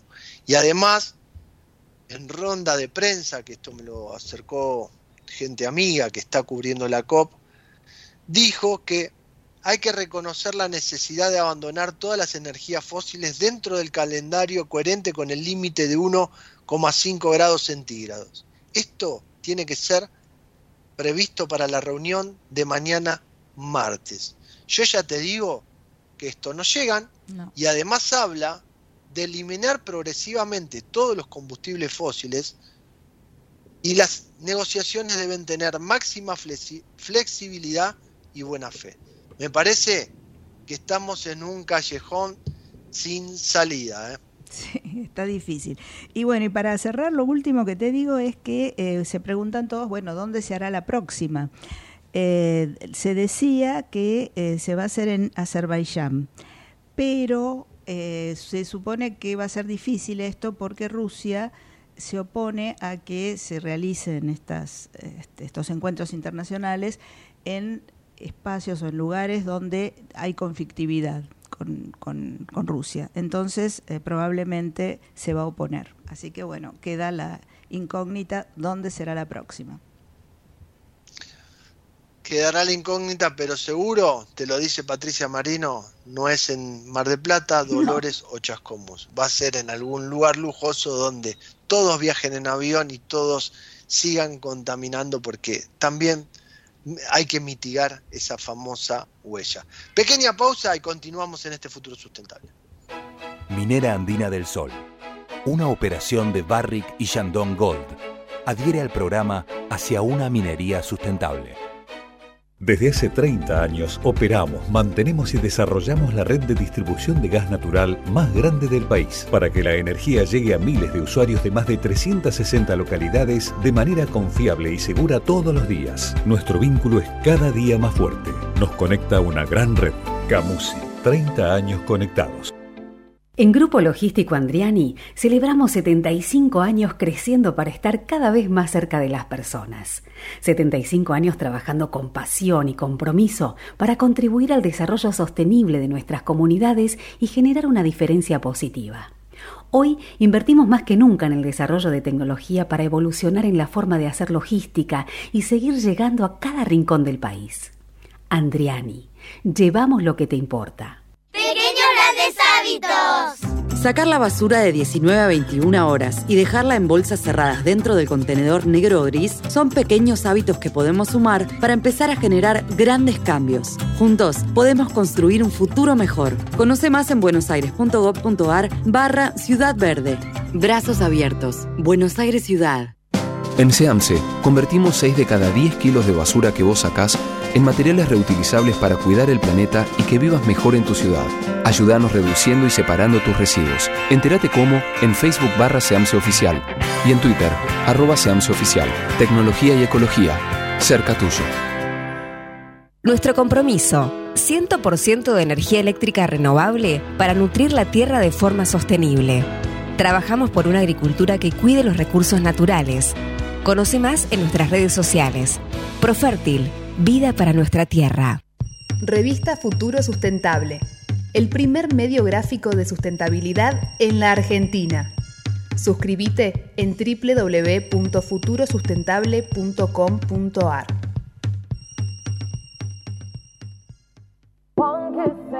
Y seguimos en Futuro Sustentable, vamos a hablar de una problemática, de un tema muy preocupante que es el tema agua a nivel ambiental, no solo en nuestro país y en el mundo, y vamos a hablar con Ezequiel Rodríguez de CONICET, que hizo un documental muy importante sobre esta temática y quiero que nos cuente un poquito. Ezequiel, muy buenas tardes, Pablo Gago te saluda, ¿cómo estás?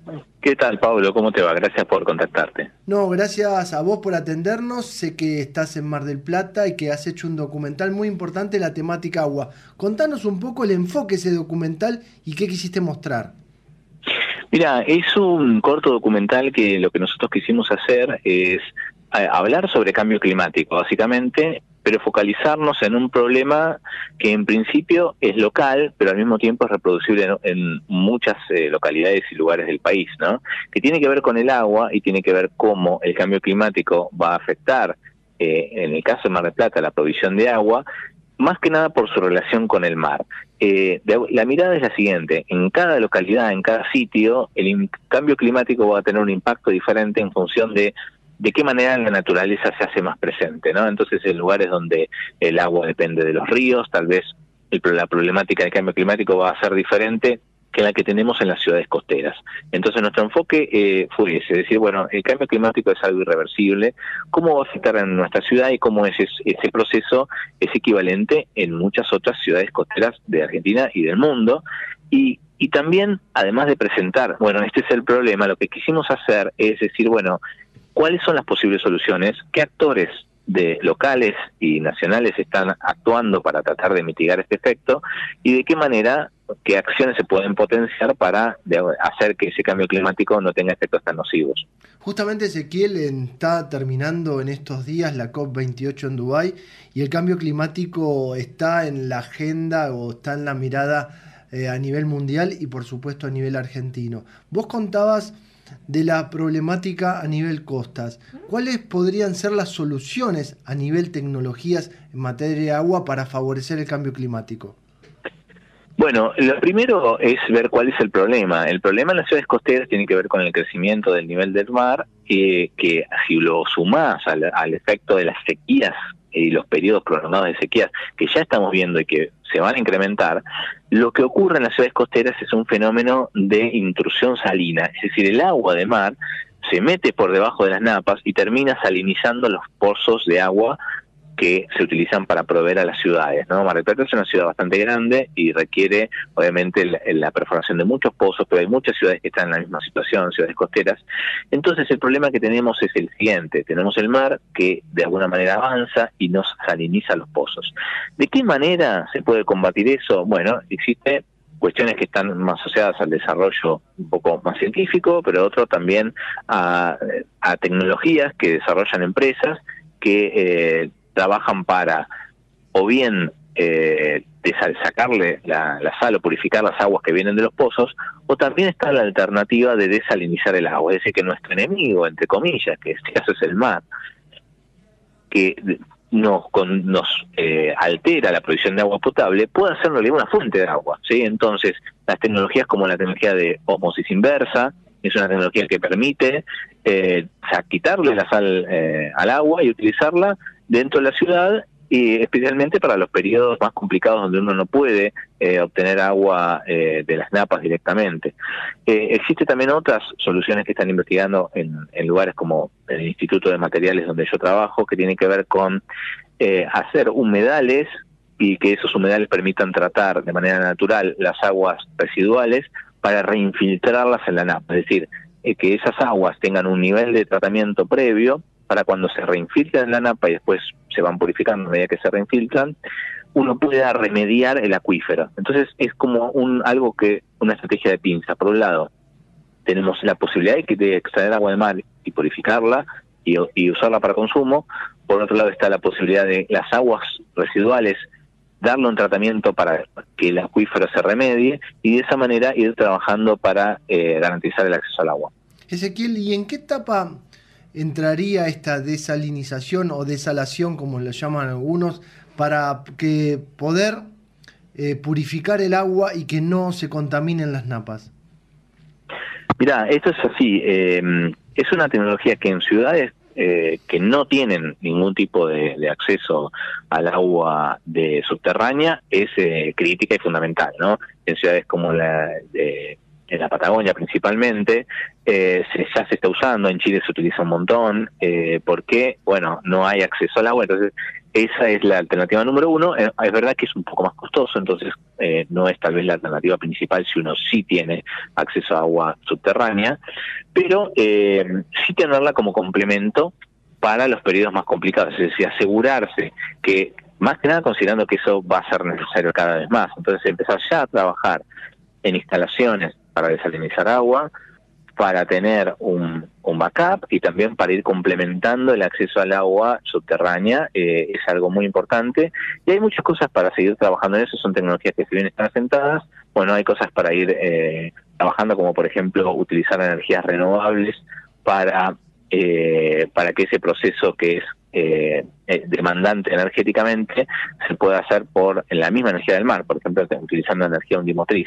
También para ver qué se hacen con las salmueras que se generan como proceso eh, eh, si se quiere, un, un residuo del mismo proceso de desalinización. Eh, con lo cual hay cosas para seguir investigando para hacer que esa tecnología sea cada vez más económica, más disponible, con menor impacto, eh, pero claramente va a tener un futuro importante, no solo, reitero, en los lugares donde no hay agua eh, de pozo, sino también los donde sí hay, pero que se va a necesitar cada vez más. Ezequiel, vos tocaste ahí dos temas para mí muy importantes. Uno el tema costos y el, un- y el otro es el tema capacidades de reservorios para poder hacer esos backup. ¿Querés que empecemos por el tema costos? ¿Me contás un poco si esas tecnologías son muy caras y están disponibles en la Argentina?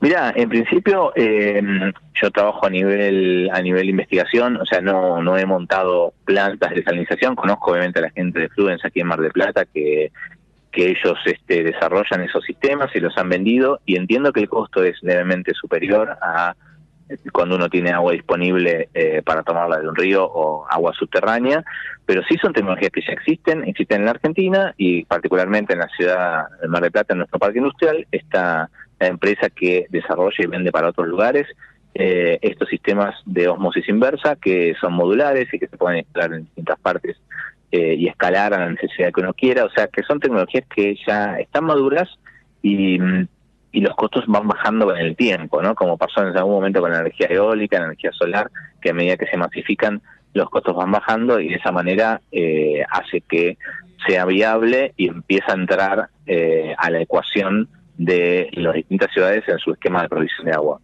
Y en cuanto a las capacidades, los reservorios, ¿cómo podemos trabajar esto?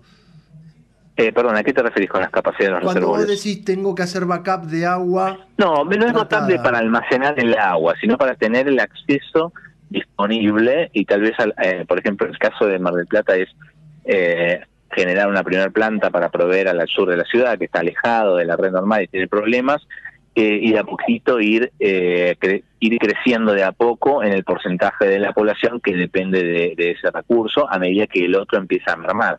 En la ciudad, eh, los pozos de agua en esta ciudad cada vez se alejan más del mar y se alejan de la ciudad también justamente por este problema que yo les mencionaba de, de la intrusión salina y hace que, bueno, cada vez uno la tenga que traer de más lejos con todos los costos asociados que tiene. Entonces, una alternativa sería empezar con las primeras eh, plantas ¿sí? para abastecer zonas de la ciudad en- y en ese sentido yo digo backup, que esté conectado con el otro sistema para, bueno, cuando tal vez hay exceso de y no hay problemas de sequía, pero sí hemos tenido acá en los veranos momentos muy complicados. Hace dos años realmente faltó el agua eh, durante periodos prolongados de tiempo y bueno, eso es algo que no nos podemos permitir, ¿no? Eh, Ezequiel, para ir cerrando, estamos cerrando esta semana la COP28, hablamos de cambio climático. ¿Cuál es tu opinión en función de los acuerdos que se han firmado de París y los acuerdos que se vienen firmando esta COP? Si podemos darle algún mensaje positivo a nivel climático al mundo y que podamos bajar por primera vez o podamos bajar de una vez por todas esa temperatura que tanto necesitamos de menos de 1,5 grados centígrados, ¿no? Bueno, no es fácil dar mensajes positivos, pero yo creo que se puede desde el momento en que hay una reacción que va a ser inevitable, que es a medida que los efectos se- sean más palpables y, y las pérdidas económicas sean más manifiestas, que es lo que en definitiva va a mover la voluntad de los estados nacionales para hacer una verdadera transición energética e invertir todo el dinero que es necesario invertir para lograr eso. Eh, y creo que eso es inevitable y se va a ir acelerando en el tiempo a medida que maduran nuevas tecnologías como la electromovilidad, la electrificación de la industria.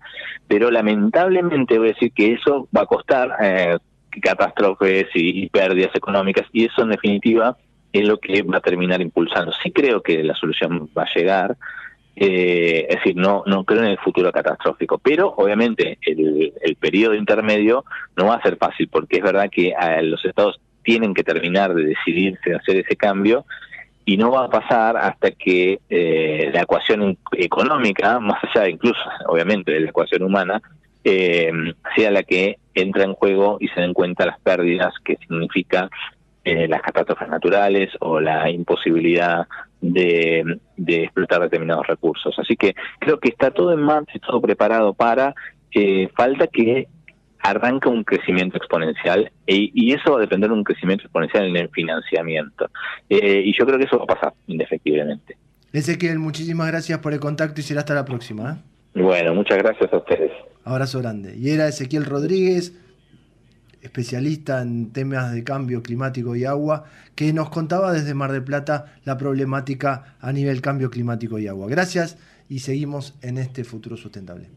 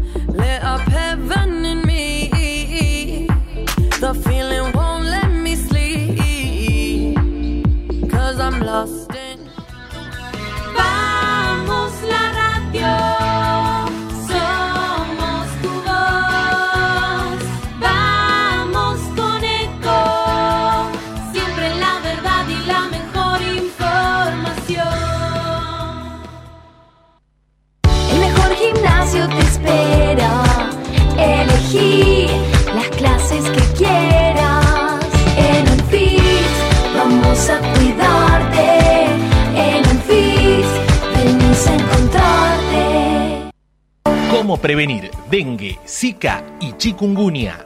Sin criaderos no hay dengue. Limpia tu patio de objetos que acumulen agua. Elimina agua estancada de recipientes. Reemplaza con tierra o arena el agua de tus flores. Tapa los tanques de agua y cisternas. Tira y perfora llantas para que no acumulen agua. Limpia floreros y bebederos. Recordá, sin criaderos no hay dengue. Intendencia Menéndez. Informate en ecomedios.com. Seguinos en Facebook, Ecomedios Live. Seguí escuchando Futuro Sustentable con la conducción de Pablo Gago en AM 1220 Ecomedios.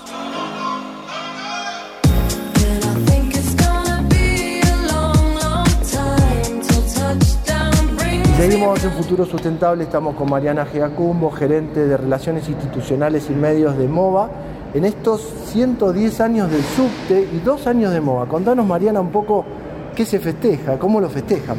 Bueno, estamos, como vos decías, festejando los 110 años del subte y los dos años de la concesión de MOVA. Y para esto, qué mejor que festejarlo con nuestros usuarios, con nuestros más de 900.000 usuarios diarios que, que optan por el subte. Y por eso realizamos una serie de actividades, una muestra fotográfica en la Facultad de Derecho, en el vestíbulo, totalmente gratuita para que puedan ver cómo evolucionó el subte desde 1913 hasta ahora y también un paseo histórico en la estación Perú que lo realizamos en conjunto con Esbase donde los, eh, los usuarios, los, los quienes decidan ir, pueden recrear el momento, vamos a hacer como una recreación del 1913 en la estación Perú. Así que, bueno, y con el compromiso de siempre de brindar el mejor servicio posible. Mariana, nos contabas de la evolución, contanos de ese 1900 donde la eh, Plaza de Mayo, donde la ambientación era otra, donde el subterráneo era otro, el que añoramos la línea A, por ejemplo, pero hoy estamos en la moderna línea H, ¿o no? Claro, bueno, 1913 es la primera línea que se inaugura es la H. Eh, bueno, muy eh, con esos eh, trenes vamos a hacer el recorrido hoy a la noche cuando termine el servicio, porque necesitamos un horario que sea fuera del servicio. Y además implementamos eh, distintos, es importante que hoy, como bien decías vos, en la línea H se implementaron también distintos servicios. Perdón, ahí se te escapó, era línea A, no era línea H, y en la línea H estamos hoy. No está bien, está bien. La Ah, primera línea fue la A. Lo que pasa es que estamos Claro, en la H. Ahora estamos en la H, que yo- es la, la línea más moderna. Y yo te pedí que me cuentes el estado hoy de o hacia dónde van los subterráneos en esta modernización. ¿Qué ves eh, como desafío a ma- en materia de transporte? El desafío, bueno, nosotros estamos recuperando los pasajeros que desde antes de la pandemia, tengamos en cuenta que con la pandemia eh, hubo un cambio en las costumbres, pero hoy realmente ya hemos tenido días donde hemos llegado al millón de pasajeros. Eh, y también creo que hoy lo que el desafío es generar la mejor experiencia de viaje para nuestros usuarios. Para eso hemos implementado distintos eh, distintas mejoras, como ser, por ejemplo, la posibilidad de cargar con código QR la tarjeta SUBE en nuestras terminales de autoservicio. Visualizamos mejor la llegada de los trenes también. También la andenes, plan- ¿no? exactamente la pantalla del último tren, entonces eh, del próximo tren, perdón, entonces nosotros podemos ver cuáles son los próximos trenes y bueno, y estamos eh, trabajando para que para tener la mejor frecuencia. Muchísimas gracias.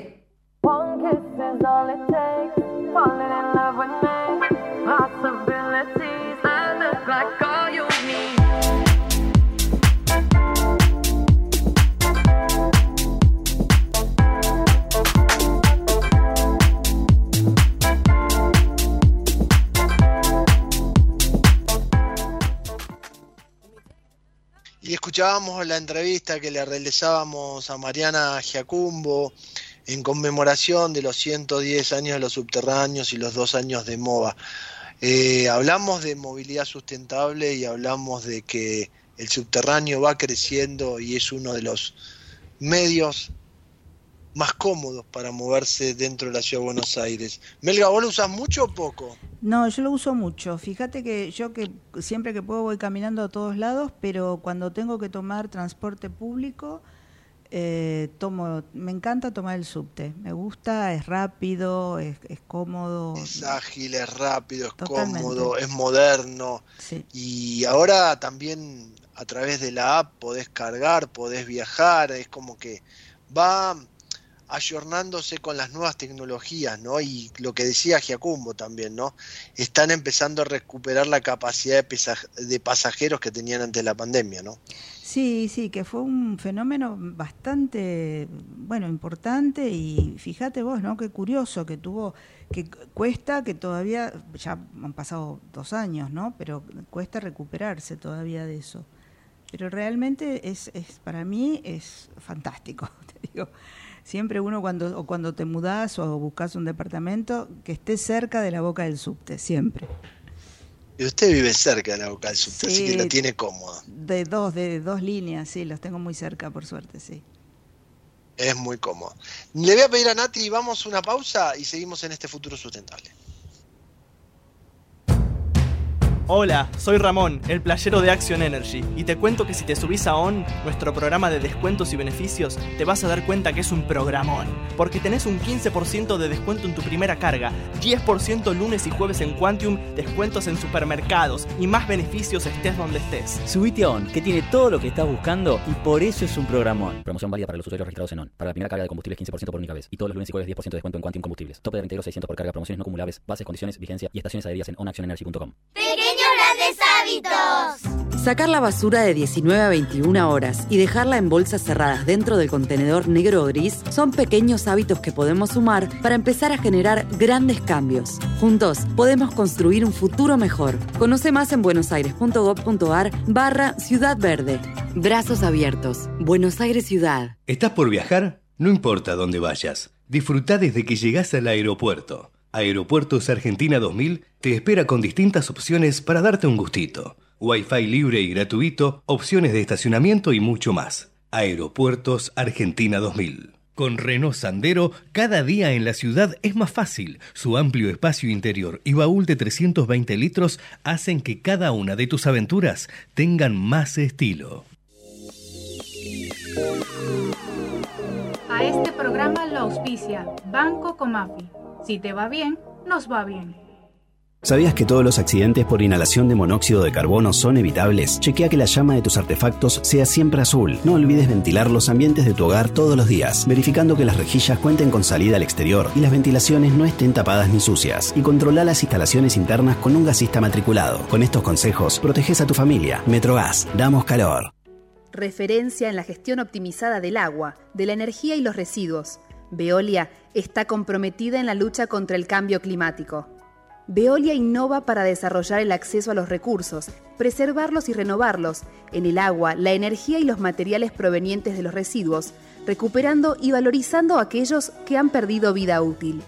Veolia desarrolla soluciones a medida para las ciudades y las industrias y contribuye a producir nuevos recursos.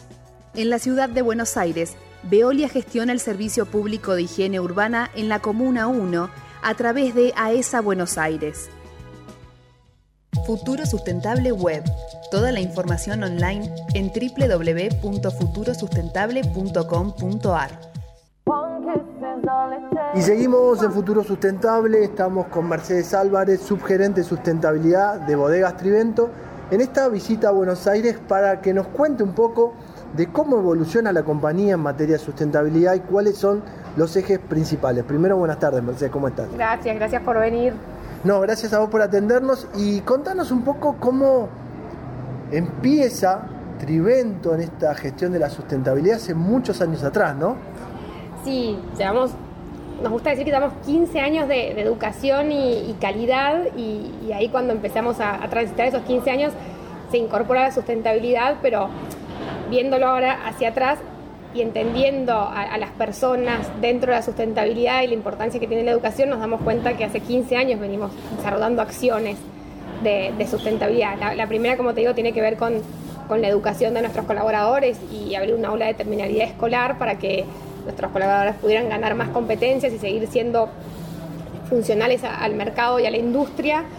Y de ahí en más, distintas acciones que se fueron generando hasta que por allá por el 2015 se decidió que la sustentabilidad fuera parte de la estrategia. Y al ser parte de la estrategia eh, está esto que se llama la rendición de cuentas, entonces ya solo no se pide rendición de cuentas en cuanto a lo económico, sino también en cuanto a qué impactos está generando la compañía en términos sociales y ambientales. Y en esa rendición de cuentas es como que ya la sustentabilidad toma un lugar dentro del directorio de la compañía, ¿no? Sí, eso vino un poquito después. Eh, en ese momento, cuando se incorpora a la estrategia de sustentabilidad, Marco Jofre, que es hoy en día nuestro gerente general, eh, él tenía a su cargo el área de sustentabilidad. Y después, cuando Marcos toma la gerencia general, decide justamente esto, que, que las distintas áreas que componen la sustentabilidad eh, dejaran de estar dentro de las áreas de operaciones o de marketing, dependiendo cómo estuvieran, sino que se hiciera esta sugerencia de sustentabilidad para que estuviese la sustentabilidad en la mesa de discusión. Entonces, hoy nos sentamos con Marcos como gerente general, pero el gerente de operaciones, el gerente de marketing, el gerente de gestión de personas, el gerente comercial, eh, y entre, bueno, y otros más, pero y entre todos discutimos los temas y entendemos en cada una de las decisiones que tomamos cuál va a ser el impacto, eh, este triple impacto económico, ambiental y social, y, ya la conversación y el entendimiento del triple impacto eh, va calando eh, en cada una de las gerencias, que, que, es lo que buscamos. Nosotros lo que buscamos como compañía es que cada uno de los colaboradores, eh, independientemente de, de, la decisión que tengan que tomar, ya sea Marco junto con el director de operaciones de... de la transversalidad, digamos, de la sustentabilidad está en todas las decisiones de la compañía. está en todas y está en todos los niveles de la compañía, o sea, no solo en, en, todas las operaciones, sino desde la persona que va a decidir cómo tiene que lavar un tanque hasta el que va a decidir dónde va a comprar o no un viñedo. Cada uno tiene que evaluar el triple impacto y, y, tomar la decisión entendiendo cuál va a ser ese triple impacto. Justamente vos hablas de impactos y cuando hablamos de impactos siempre se nos viene el tema ambiental. El eje ambiental, ¿cómo lo trabajan dentro de la compañía? Bueno, lo, lo fundamental Entendiendo con... que explotan el suelo, ¿no? Nosotros somos, somos gracias al suelo, o sea, y, de hecho el principal impacto arranca en el viñedo y después sigue por todo el proceso productivo. Y, acá lo principal para poder trabajar y, reducir el impacto ambiental es primero conocer, es poder medir, o sea, yo tengo que tener un entendimiento de mi proceso, de poder medir los impactos para poder definir acciones y después evaluar si esas acciones que estoy tomando llevan a los objetivos que estoy buscando o no. O sea, vamos a hablar de, de, del recurso hídrico. Venimos de Mendoza, Mendoza es un desierto, hay que cuidar el recurso hídrico. Ahora, puedo tener un montón de acciones. Si no estoy midiendo, no voy a saber si esas acciones están realmente llevándome al objetivo de cuidar el recurso o no. Entonces, en lo que es recurso hídrico, que es tan importante para la provincia, empezamos con lo que era riego por goteo. O sea, nuestro viñedo, el 98%, 96, perdón, por ciento de nuestros viñedos tiene riego por goteo, el 4 restante son viñedos que están en conversión y cuando terminemos de hacer la conversión van a tener riego por goteo. Una vez que tengo riego por goteo puedo medir con caudalímetros qué consumo de agua estoy teniendo. Y a partir de eso estamos trabajando en lo que es riego de precisión, que es no solo estoy tranquilo de que el riego por goteo es más eficiente que el superficial, sino que además estoy analizando diferentes variables que tienen que ver con la capacidad de retención de humedad del suelo, con las condiciones meteorológicas para las cuales instalamos centrales meteorológicas en todos nuestros viñedos, en eh, el tipo de uva y el destino de uva, esa- esas, esas multivariables las analizamos para poder definir cuánta agua necesita la planta y en qué momento dárselas. Hoy, ¿cómo están en el tema de por cada litro de vino, cuánto agua se consume? Nosotros, el- en total, son, eh, para que estoy pensando, 340 litros de agua por botella de vino. Ese es el 2022, que tiene que ver también con las condiciones climáticas del 2022. De esos 340, hay 4,5 que corresponden al consumo de agua productivo, el consumo que hacemos en las bodegas, y el resto corresponde al consumo que hacemos en los viñedos, porque el 97% del agua que utilizamos en, todo Trivento se destina al riego. Por eso es que ponemos tantos recursos en cuidar el agua en el momento del riego y en poder darle a la planta la cantidad de agua que necesita. Después, ese otro eh, 3% sigue siendo significativo, entonces también hacemos un montón de acciones dentro de la bodega para poder ir reduciendo eh, el consumo de agua productivo, que es este que hoy es 4,5, el del 2022. Hoy estamos cerrando, falta todavía un mes, pero estaríamos cerrando en algo de 3,8 para el 2023, o sea que hay un montón de esfuerzos que tuvieron los resultados que esperábamos. Eh, y ahí sí tenemos un objetivo claro que es para el 2030 que sea 1,5. En lo que es viñedos no podemos establecer un objetivo No, porque numérico. depende de variables climáticas, depende, por ejemplo, este año de la sequía, pero el 4,5 lo han bajado considerablemente y aspiran a seguir bajándolo. Exacto, a 1,5 es lo que buscamos. Mercedes, en materia de residuos, ¿qué me puedes contar? En materia de residuos, nosotros hoy en día reciclamos el 97, reciclamos o compostamos o reutilizamos el 97% de, de nuestros residuos, es decir, que solo el 3% va a vertedero. Nuestro objetivo es cero residuo vertedero para el 2030, o sea que ese 3% que es bastante difícil de gestionar, estamos trabajando en, en poder realmente darle un destino que no sea el vertedero. Y algo que nos permitió mucho una gran reducción en los últimos años es el hecho de poder compostar nuestros residuos orgánicos. Hoy hacemos compost con nuestros residuos orgánicos que después a su vez contribuyen al cuidado del suelo, a darle mayor vida, mayor estructura y demás. Y eso ha permitido que hoy tengamos una reducción del 80% comparado con el 2018 de la cantidad de residuos que van a vertedero. Esos serían residuos propios de la producción. Sí. Pregunta, botellas de vidrio. ¿Cómo Mm. están trabajando con ese tema que también genera mucho consumo de energía al producir la botella y también mucho desperdicio, ¿no? Bueno, la botella de vidrio significa el 37% de nuestra huella de carbono, por lo cual sabemos que es en algo en lo que tenemos que trabajar. Venimos reduciendo el peso de nuestras botellas, ahora tenemos un desafío muy grande que es con la de, con la de Trivento Reserve, que ya está el modelo de la nueva botella y demás. Y en ese sentido también tiene mucho, mucha fuerza lo que podamos hacer uniéndonos eh, entre otras bodegas. Nosotros somos parte de la Sustainable Wine Roundtable y, y la Sustainable Wine Roundtable viene trabajando en los impactos de, de la sustentabilidad de la vitivinicultura a nivel global. Y en octubre eh, se lanzó algo en lo que se venía trabajando hace un tiempo, que es este compromiso de todos los que hacemos, todos los que pertenecemos a esta institución, de reducir el peso de las botellas, que en promedio hoy están en 520 gramos, reducirlo en promedio a 400 o 420, no me acuerdo exactamente. Pero eso mejoraría, Pero no solo en los efectos de la producción del embotellado, también sino en la logística, ¿no? Claro, cuando nosotros hablamos de, de- de este peso de la huella de carbono, tal cual no tiene que ver solo con la, la El consumo de materia la prima. producción de vidrio, sino el transporte, que a medida que más peso transportás, más huella emitís. Entonces es un desafío muy grande y la importancia de, de aliarse, de, de esto de las alianzas, o sea, si pensamos en los objetivos de desarrollo sostenible, el 17 son las alianzas porque entendemos que es fundamental poder encontrarse con otros actores de, de la economía para poder eh, trabajar juntos y para poder llegar más lejos. Tal vez uno piensa que solo tal vez a veces pensás que podés llegar más rápido porque las decisiones las tomas vos y tenés más agilidad, pero cuando te, cuando te juntas con otros, tal vez demoras un poquito más, pero llegas más lejos sin duda. El impacto sobre que repercute de otra manera.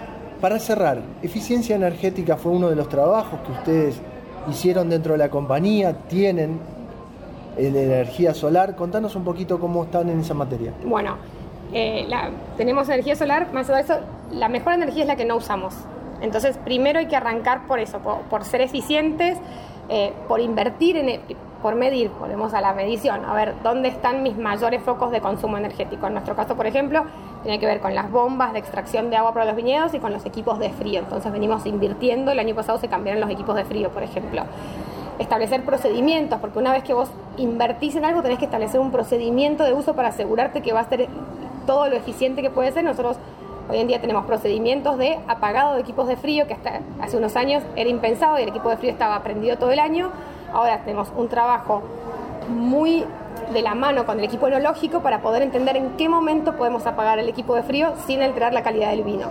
Entonces, tenemos equipos más eficientes, los apagamos cuando no los utilizamos, hay conversión, los equipos de frío son un ejemplo, bueno, pero todo lo que vamos comprando tiene un análisis de cuán eficiente energéticamente es, y después está esto de buscar fuentes que sean más amigables o de menores emisiones. En el 2019 instalamos nuestra planta solar, que fue la planta solar, fotovolta- la planta solar, perdón, eh, más grande de la industria vitivinícola, y, eh, y el año pasado decidimos que además de eso queríamos neutralizar nuestra huella eh, de alcance 2, que es la que proviene de la energía eléctrica, y compramos lo que se llaman IREX, que son certificados de renovabilidad, que se los compramos a una planta fotovoltaica en Talca, entonces con eso logramos, no podemos, con- no es que nosotros consumamos de forma directa la energía renovable que ellos producen, pero sí nosotros, ellos producen su energía, Compensás. la, claro, la, la consume una población y nosotros lo que hacemos es tener ese atributo de renovabilidad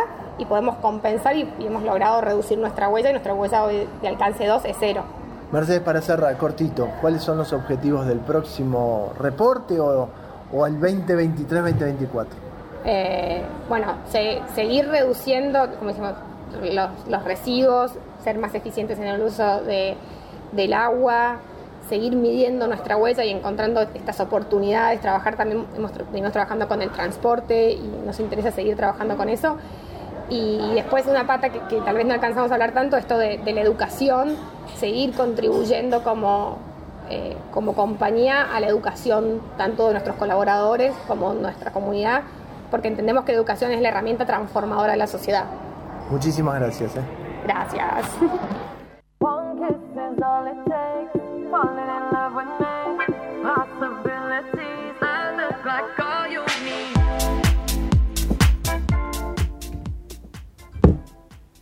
Dialogábamos con Mercedes de Trivento que nos, nos mostraba en 15 años como una empresa en su ADN, digo Mercedes Álvarez, perdón, dialogábamos con Mercedes Álvarez, gerente de sustentabilidad de Trivento, que nos muestra cómo en 15 años con ADN de sustentabilidad una compañía crece. Y hay que destacar algo que se, lo hablábamos con ella en off, es que Trivento es una de las pocas compañías que su fue gerente de sustentabilidad de la compañía, con lo cual es mucho más fácil entender, aplicar y empezar a ver el negocio de otra manera. Melga, ¿tenemos Sí. visita en el estudio? Tenemos visitas, sí, así es. Aquí está Adrián con nosotros. Ahí. Ah, buenas tardes, señor Filini. ¿Qué tal? ¿cómo Estoy como los adolescentes, ¿viste? Con el teléfono en la mano. Ah, yo pensé que estaba viendo penales todavía. No, no, no, no. Pero hoy tengo un tema, hablando de la Sí, derrota, hoy tiene un tema. Yo tengo, un tema. ¿Me solo. deja terminar a mí? Bueno, Ustedes cuando ven una camiseta azul y amarilla enfrente, perdemos, perdemos. Suecia, pierden. todo. Eh, eh, Atlanta. Atlanta. Sí, terrible. Rosario. todo. ¿Qué pasó, Fili? Sí. Salvo el 9 de diciembre, ¿no? Que fue ahora hace poco. Sí, yo creo que festejaron igual en el Movistar Arena y después se fueron tristes. Nueve. Porque perder de esa manera con Rosario Central, Por Dios. no metieron un penal. Cuatro afuera. Pateaba usted, pateaba, pateaba la me, pateaba yo y algunos metíamos. Yo creo que Melga seguro. Sí, seguro. Pero escucha, ¿viste donde eh, recién bajó la pelota de Lanzini? Bajó en la explanada de la 9 de julio, ahí en Casa de Gobierno. Igual hay que ver el lado positivo, ¿no? ¿Cuál es? ¿Cuál es el lado positivo? Armani atajó un penal. Bien, bien. Positivísimo entonces. Hoy estoy, viste, te, este era así. No, pero hablando en serio, creo que cuando iban a los penales se lo dije a mi hija, mi hija simpatiza por River. River no anda bien con los penales, tiene un arquero que no, no le encuentra la vuelta tampoco a lo intuitivo, ¿no? A, al reflejo rápido. Y desgraciadamente un buen, muy buen arquero, pero no en los penales no, no está cómodo. Y bueno, tuvieron que perder un- una liga profesional que termina en dos semifinales definidas por penales, ¿no? Y la Esto habla que- de lo parejo del fútbol Sí. argentino. Y la final Rosario Central Platense además, ¿no? Con todo lo que tiene eso. Media devaluada, Media- con todo el respeto que me merecen esos dos equipos, ¿no? Pero no hay ninguno de los grandes. Veremos qué pasa. Veremos qué pasa. Y te quería sumar, ya que hablé de adolescentes por el celular, te quería sumar esto de las apuestas deportivas y los chicos chicos, ¿no? Los adolescentes. Hoy, eh, hablando de los cuatro penales que se tiraron afuera, ¿no? ¿Cuánto pagaba que gane Rosario Central? ¿Cuánto pagaba que gane River? ¿Cuántos penales tiraron afuera a propósito? Bueno, me hizo ruido y me metí en ese ambiente de las apuestas online y descubrí un gran público menor, menor digo 14, 15, eh, ¿Y cómo se controla eso, Adri? Ah, mienten en la edad a la hora de ponerse, eh, de registrarse. Obviamente ponen una tarjeta de papá, mamá, pero es terrible la cantidad de plata que se está gastando. Y acordate que hay dos grandes empresas que una la apoya la AFA, ¿no? Eh, y la camiseta de Racing tiene otra. Y recordemos Bueno, también que... Sí, perdón. a mí me que- perdo- perdón, Melga, que Sí, te sí. interrumpa. A mí, ¿sabes qué me pasó? Fíjate las publicidades de las camisetas de River y el otro día de Rosario Central eran de juegos. Por eso. Sí, sí. Sí, no, discúlpame, quería decir que así como se moderaron las publicidades de las bebidas alcohólicas, porque el alcohol se puede consumir libremente, o el cigarrillo, claro, exactamente también, eh, pero eh, no, no dejan de producir adicciones.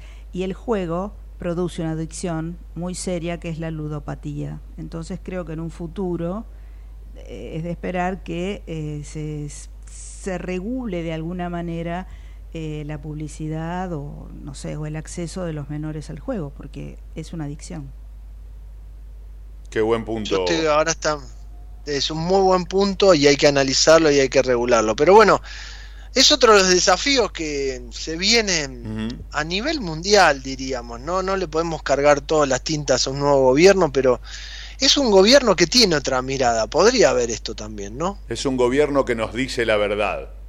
O no lo sabíamos que estábamos. No, no, no.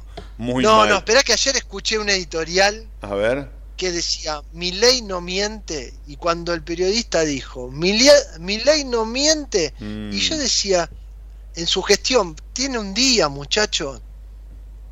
Y además fueron números bastante exagerados, ¿no? Lo, de- lo del PBI y lo de la deuda, lo de la inflación del 15.000%. y algún cero ahí se le sumó pero bueno a veces uno se Ojo. confunde no sí, Sí. puede ser A ver, Lo- los datos de la educación, exageran- Pablo, los datos de la educación fueron completamente exagerados. Ahora, estamos Bueno, muy ahí no mal te voy a en discutir porque educación. sabes ¿eh? vos de esos números. Estamos muy mal en la educación. No mal, muy mal. Pero que un presidente exagere todo para que lo que viene ahora o lo que va a venir a partir de ahora sea terrible, me parece como, mirá, no me chupo el dedo. No, de- no, no pasa todo lo que decís vos, ¿no? No, a ver, lo que pasa que desgraciadamente yo lo veo así. eh, este gobierno copia un poco el modelo del gobierno de Mauricio Macri Mm. y muchos dicen que copia el modelo de lo que fue el gobierno de Carlos Menem, ¿no? Entonces, si van a sacar cosas positivas, mira cómo se ríe mi de Filini, si van a sacar No, cosas positivas, dijiste el apellido Y si- justo. y bueno, ¿qué va a hacer? Ahora es Hoy el tenemos- presidente de la a Cámara de ambiente- Diputados. Vamos, vamos a tener a cargo de la subsecretaría de Ambiente alguien que estuvo en el, en el periodo de Carlos Menem también, si querés te lo digo de vuelta. Y aparte tenemos a Martín Menem en, en- en diputado. Si querés vamos de vuelta, agarrate. Pero Estamos bueno, en el horario de tu es- programa todavía, o sea que... Re- reconozcamos que es más, que es más fachero. Martincito. Ah, mira. Mirá Ah, yo pensé que me eh, Carlos Saúl. Pero bueno, el No, tema no. es, No, Carlos Si Saúl tenía billetera, además. por eso, si uno toma los ejemplos, a mí ayer sí me pareció bien que diga cómo agarró el gobierno y no cómo se cayó Mauricio Macri en su momento y eso le jugó en su contra. Mm. Lo que pasa que dónde está el equilibrio no lo tengo claro, porque también comunicacionalmente hoy, fíjate que nosotros pedimos información y tenemos al vocero, que es un colega nuestro, y todavía está incompleta, por decirlo de alguna manera, la información, ¿no? Todavía hay cargos que están nombrados, que no están nombrados, informan y después que no informan. Estamos viviendo un momento complicado. Sí. Yo creo que hay que tener paciencia, pero entiendo lo que vos me decís y además no te voy a discutir en los números de la educación porque desconozco ese tema. A nivel ambiental, yo te diría, ¿Dijo hay algo? números que son un desastre. ¿Quién? ¿Dijo algo a nivel ambiental, Milei? Del cambio Mirá, climático. justo- Sí, justamente mandó una jefa de la delegación argentina a la COP28, quiere decir que Argentina no va a quedar afuera del Acuerdo de París, cosa que se desdice en función a lo que había dicho en la campaña. En el borrador del DNU hay un montón de puntos que hablan de políticas ambientales, pero también yo tuve la posibilidad de hablar con la que desembarca en la Subsecretaría de Ambiente y dice, todo eso hay que implementarlo, hay que ponerlo en funcionamiento. Entonces, es un gobierno que está desembarcando, fíjate que incluso la transición en ambiente empezó el jueves, Sí, a mi criterio muy tarde, tarde. empezó el jueves al mediodía. Y recién ahora, en este preciso instante, 15 horas, se est- están desembarcando en la hoy Subsecretaría de Ambiente, antes Ministerio de Ambiente, los funcionarios nuevos y no está armado el equipo. Hay que tenerle paciencia. Sí, los Es un empleados, momento de transición. los empleados del, Los emple- del Ministerio de Ambiente estaban entre asustados y en pánico, así, en- en- estaban entre esas dos. Bueno, pero vos fíjate que nos pasó a nosotros. Laburantes, nosotros con- sacamos hoy con 20 años la de información. Pero fíjate que nosotros sacamos la información de quién va a ser la nueva subsecretaria y en mi teléfono estallado, como vos decís, desesperados, la gente de Acumar, ¿qué va a pasar en Acumar, por ejemplo? Es decir, que vamos a tener una transición mucho más lenta. Ojalá sirva para reordenarnos. Y ojalá que en ese reordenamiento sean prolijos. Esto todavía no lo sé. Por eso cuando vos decís si miente o no, eh, es muy apresurado. Exagera. Como lo dijo, oh, por eso, como lo dijo un colega nuestro, el presidente que no miente. Escúchame, no miente si fue a la Asunción y fue a tomar declaración a los ministros y el juramento, perdón, a los ministros y estuvo con las delegaciones extranjeras. No tuvo casi gestión. Claro.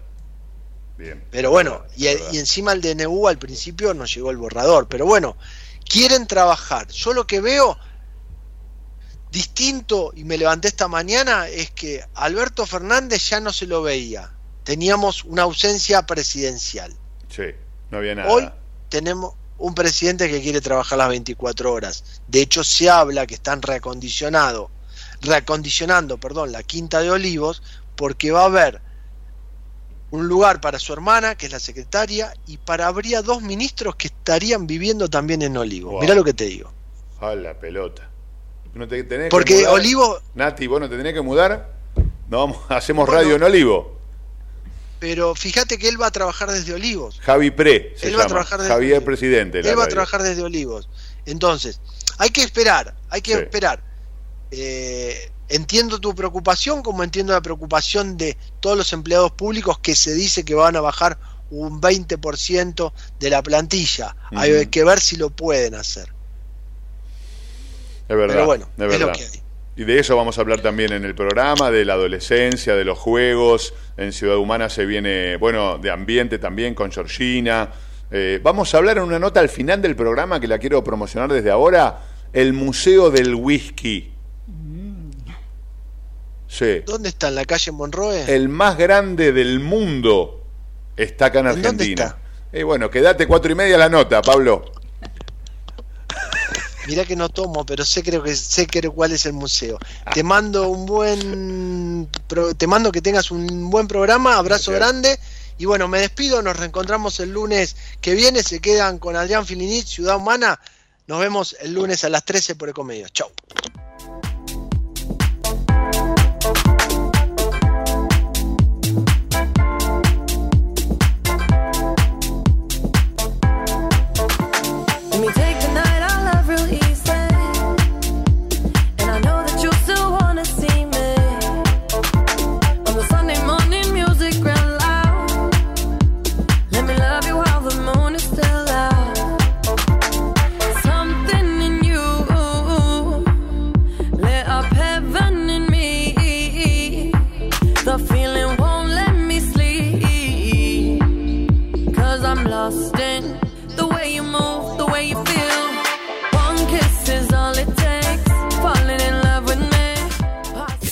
Desde Buenos Aires, transmite LRI 224, AM 1220, Ecomedios